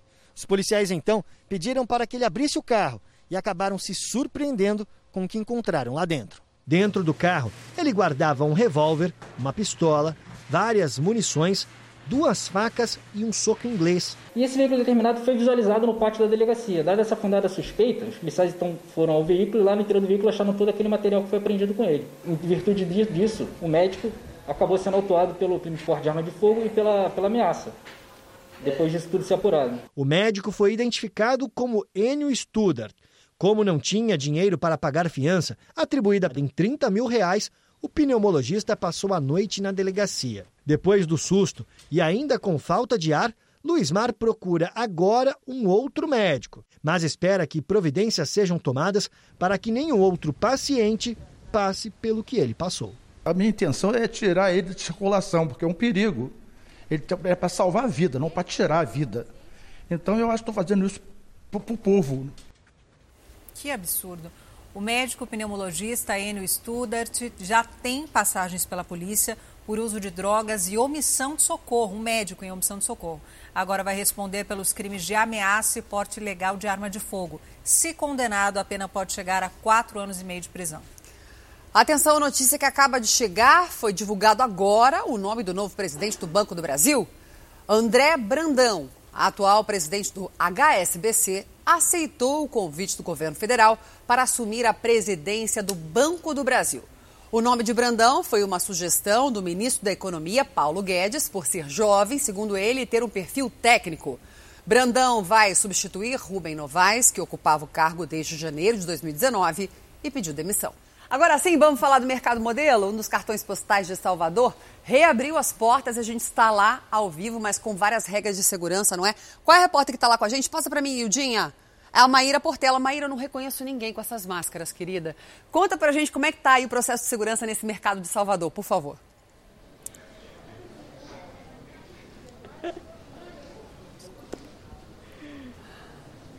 Olá, reconheço também que não reconheço ninguém de máscara, viu? Mas olha, o movimento está começando a melhorar por aqui. A expectativa dos permissionários é grande, né? Nesse período de reabertura. O mercado modelo reabriu na quinta-feira. Na quinta-feira já foram 130 visitantes. Na sexta, 530. E hoje a gente já começa a ver o movimento também aqui de visitantes. Para entrar aqui, eles precisam passar logo na entrada pela medição de temperatura, recebem álcool para colocar nas mãos. Aqui também a gente tem espalhado pelo mercado esses totens aqui de lavatórios que a prefeitura colocou para que os visitantes eles possam também higienizar sempre as mãos, seguindo as medidas de segurança. Os permissionários receberam máscaras e também protetores faciais para garantir maior segurança né, para eles que já passaram quatro meses com o comércio fechado e estão dizendo que as vendas ainda estão baixas, porque aqui o mercado modelo ele vive muito do turismo. Então, 80% dos clientes daqui são de turistas. E como esse período, né, estão com poucos voos, agências de turismos, então fica mais complicado ainda o movimento, mas eles estão muito positivos em relação a essa reabertura. Voltamos aos estúdios do Fala Brasil. Obrigada, Maíra. Obrigada, Maíra. Tudo que a gente viu de máscara, né, Carla? Pelo menos um bom exemplo aí. E a Europa sofre com uma forte onda de calor. As temperaturas em capitais como Paris e Madrid, por exemplo, passaram de 40 graus. Impressionante, né? E a necessidade de usar máscara parece que fica mais difícil ainda respirar. Veja com o nosso correspondente, Ana Paula Gomes. Paris, 42 graus. Clima que dificulta ainda mais o uso das máscaras. É difícil respirar ainda mais de máscara, explica essa parisiense. Com a obrigação de usar as máscaras nas ruas da capital espanhola, a população de Madrid também não esconde a dificuldade de ficar com a proteção com a temperatura batendo recordes. É insuportável, desabafa a espanhola. Insuportável. Na Alemanha, para refrescar, vale tudo: um sorvete ou um mergulho no rio. As mesas e cadeiras nas ruas voltaram a ganhar movimento. Bom para os comerciantes, que tentam manter a qualidade do atendimento com a dificuldade de manter a proteção no rosto por causa das altas temperaturas. É complicado nesse clima, mas é para nossa proteção, explica essa alemã. Em Roma, o movimento nas ruas está longe do que é normal nessa época do ano. Quem está na capital italiana deixou a foto nas belas fontes para segundo plano. Primeiro, a ordem é se refrescar. Essa moradora de Turim diz que Roma é linda, mas nas horas quentes é impossível andar pela cidade. As altas temperaturas têm se tornado cada vez mais comuns aqui na Europa nessa época do ano. Em Portugal, por exemplo, o calor e o clima seco fazem uma combinação perigosa por causa do risco de incêndio. Por isso, a situação por aqui é de alerta. Desde o início de julho, unidades dos bombeiros e da proteção civil ganharam reforço. Tudo para evitar uma situação parecida com a de três anos atrás quando mais de 60 pessoas morreram no fogo que atingiu a região de Pedrógão Grande. O brasileiro já sabe o que vai fazer depois da pandemia, Carla. Viajar. Como é bom, né, viajar? Pelo menos mais da metade deles, segundo uma plataforma de reserva de hotéis. Mas será que vai ter, ó? É, Os isso, destinos né? preferidos para quem tem dinheiro estão no litoral do país. Praias paradisíacas, paisagens que mais parecem uma pintura. O litoral brasileiro continua exuberante e deve ser o destino mais escolhido pelos brasileiros ao fim da pandemia. Não tem preço, né? Essa vista maravilhosa, ao ar livre. Tenho certeza que o Rio de Janeiro é uma cidade mais linda do mundo. De acordo com uma plataforma de hotelaria, As praias de Florianópolis, Fortaleza, Recife, Rio de Janeiro e Salvador são os destinos mais desejados. O levantamento também mostrou que 53% dos entrevistados vão priorizar passeios com a família e 46% deles escolherão destinos ao ar livre, com praias, trilhas e cachoeiras, justamente para evitar aglomerações. O hóspede ele tem a tendência a se sentir mais seguro viajando de carro. Então, os destinos mais próximos de suas residências, que eles possam fazer com suas famílias, será a preferência aí dos hóspedes nessa retomada do turismo. Os hotéis seguem se adaptando às exigências de higienização esperam quanto antes a volta dos hóspedes. Aferição de temperatura na porta, eu acho que já virou de praxe, todo mundo faz, enfim, não só esse segmento, mas outros segmentos também. A distribuição de álcool gel não só aqui no lobby, mas dentro de elevadores, andares, enfim, dispensers de álcool gel para que as pessoas possam fazer né, asepsia. Eu acredito que não existe lugar nenhum mais bonito do que o Rio. Podia ser um pouquinho mais seguro só, né? Novas opções de compras não param de surgir aí na quarentena, nessa demanda nova gerada pelo todo mundo em casa. É verdade, Carlos. O comércio agora está dentro dos condomínios, viu? Tem até padaria, mercadinho, tudo 100% automatizado. Uma padaria sobre rodas, onde é possível garantir o pão quentinho sem sair do condomínio. Uma ideia que ganhou ainda mais sentido durante a pandemia. Facilita a vida, principalmente eu que tenho três filhos, então consigo vir comprar meu pãozinho de a feira, então para mim assim realmente tem facilitado demais, demais. Houve uma potencialização, né, de demanda sobre o nosso serviço. Muito mais seguro, né? Claro, seguindo os protocolos tanto dos condomínios, né? Porque os condomínios eles emitem os protocolos de como devemos funcionar e associado aos protocolos, né, da Anvisa. As novas opções de compra surgem para atender a demanda de muitos moradores que estão em busca de comodidade e segurança, o que exige a criatividade dos síndicos. A gente também tem as feiras, né, que acontece é, nos condomínios, a gente teve que mudar um pouco a realidade, né, manter o distanciamento entre as barracas, fazer a fila com o distanciamento social. Este outro condomínio, na região metropolitana de São Paulo, instalou um mercado 100% automatizado. Com a pandemia, a gente viu que reduziu a capacidade do morador de sair de casa. Então, ele precisava de uma facilidade ao seu alcance. Então, a gente buscou parcerias no mercado para que eles instituíssem um, um, mini mercado dentro do, do condomínio. Só que não era suficiente apenas as prateleiras, então a gente pensou realmente numa loja automatizada.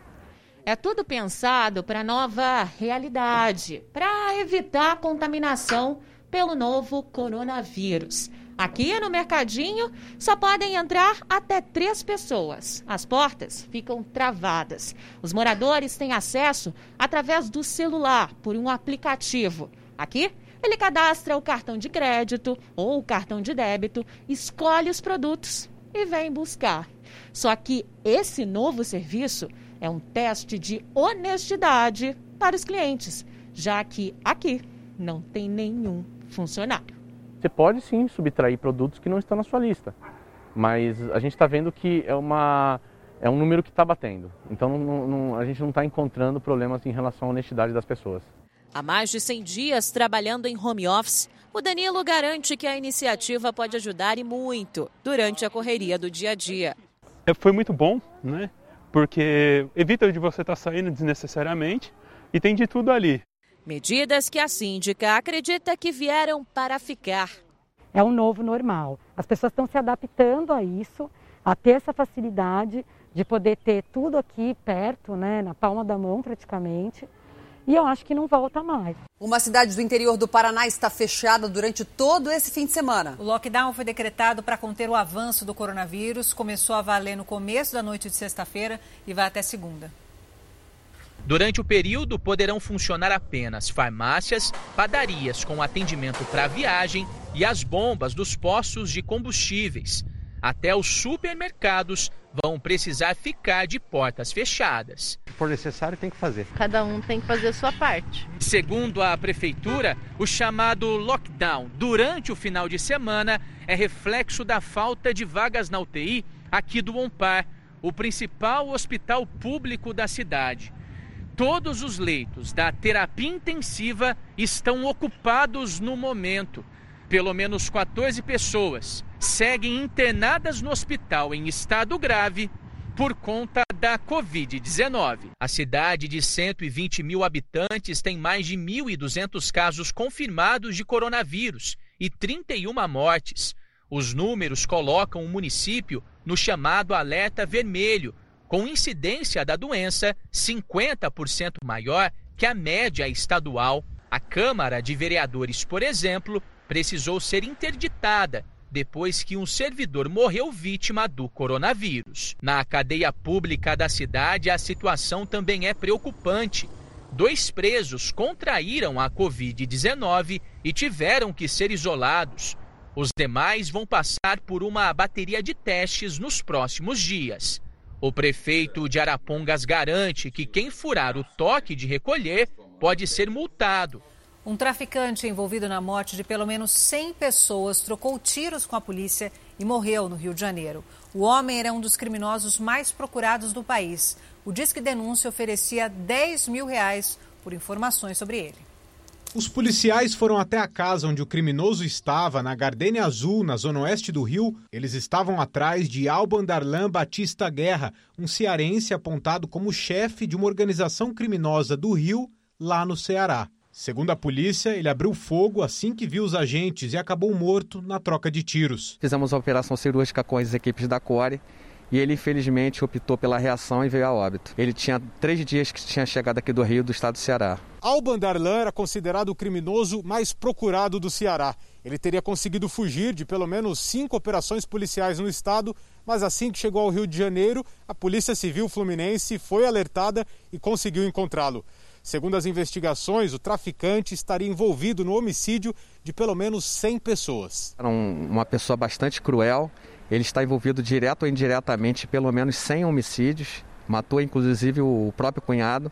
Então a gente pode ver o nível de crueldade que esse elemento eh, tinha, né? O criminoso veio da região metropolitana de Fortaleza para o Rio neste carro prata que foi apreendido e agora vai passar por perícia. De acordo com a investigação no Ceará, a placa do veículo foi um fator determinante para ter a certeza do endereço onde ele estava escondido. No Ceará, chegou-se a oferecer 10 mil reais por informações sobre Darlan. A recompensa dele era de 10 mil reais, então assim, você vê que é uma recompensa alta, isso mostra o nível de hierarquia que ele tinha dentro do, do tráfico de drogas, mostra a importância que ele tinha e foi um golpe bastante duro que a gente deu na, nessa facção lá no estado do Ceará. Agora preste atenção nessa história. Uma mulher está convidando estranhos para conversar no quintal da casa dela nos Estados Unidos e você vai entender por quê. Ela disponibilizou um banco no jardim para quem quisesse sentar. A ideia é dedicada a um homem chamado Carl, que morreu por coronavírus em março. Ele foi o primeiro amigo dessa mulher no bairro depois que ela se mudou no começo do ano. Mas infelizmente ela não teve a chance de conhecê-lo melhor, foi pouco tempo, né? Agora ela espera que outras pessoas desfrutem do banco em que ele nunca pôde se sentar. Olha que legal, Carla, em tempos de isolamento, de pandemia, de ressignificar tanta coisa na vida, a ideia dessa mulher é uma homenagem ao vizinho único que ela teve contato ali, né? E o Fala Brasil, edição de sábado, fica por aqui. Muito obrigada pela sua companhia. Sua companhia foi ótimo. Fique agora com The Love School, a Escola do Amor. Um ótimo dia para você, gente. Mais notícias ao vivo no Balanço Geral a partir de uma da tarde. Eu e Tatá te esperamos sábado que vem, se Deus quiser. Um beijo no coração. Deus tchau, te abençoe. Tchau, tchau. tchau.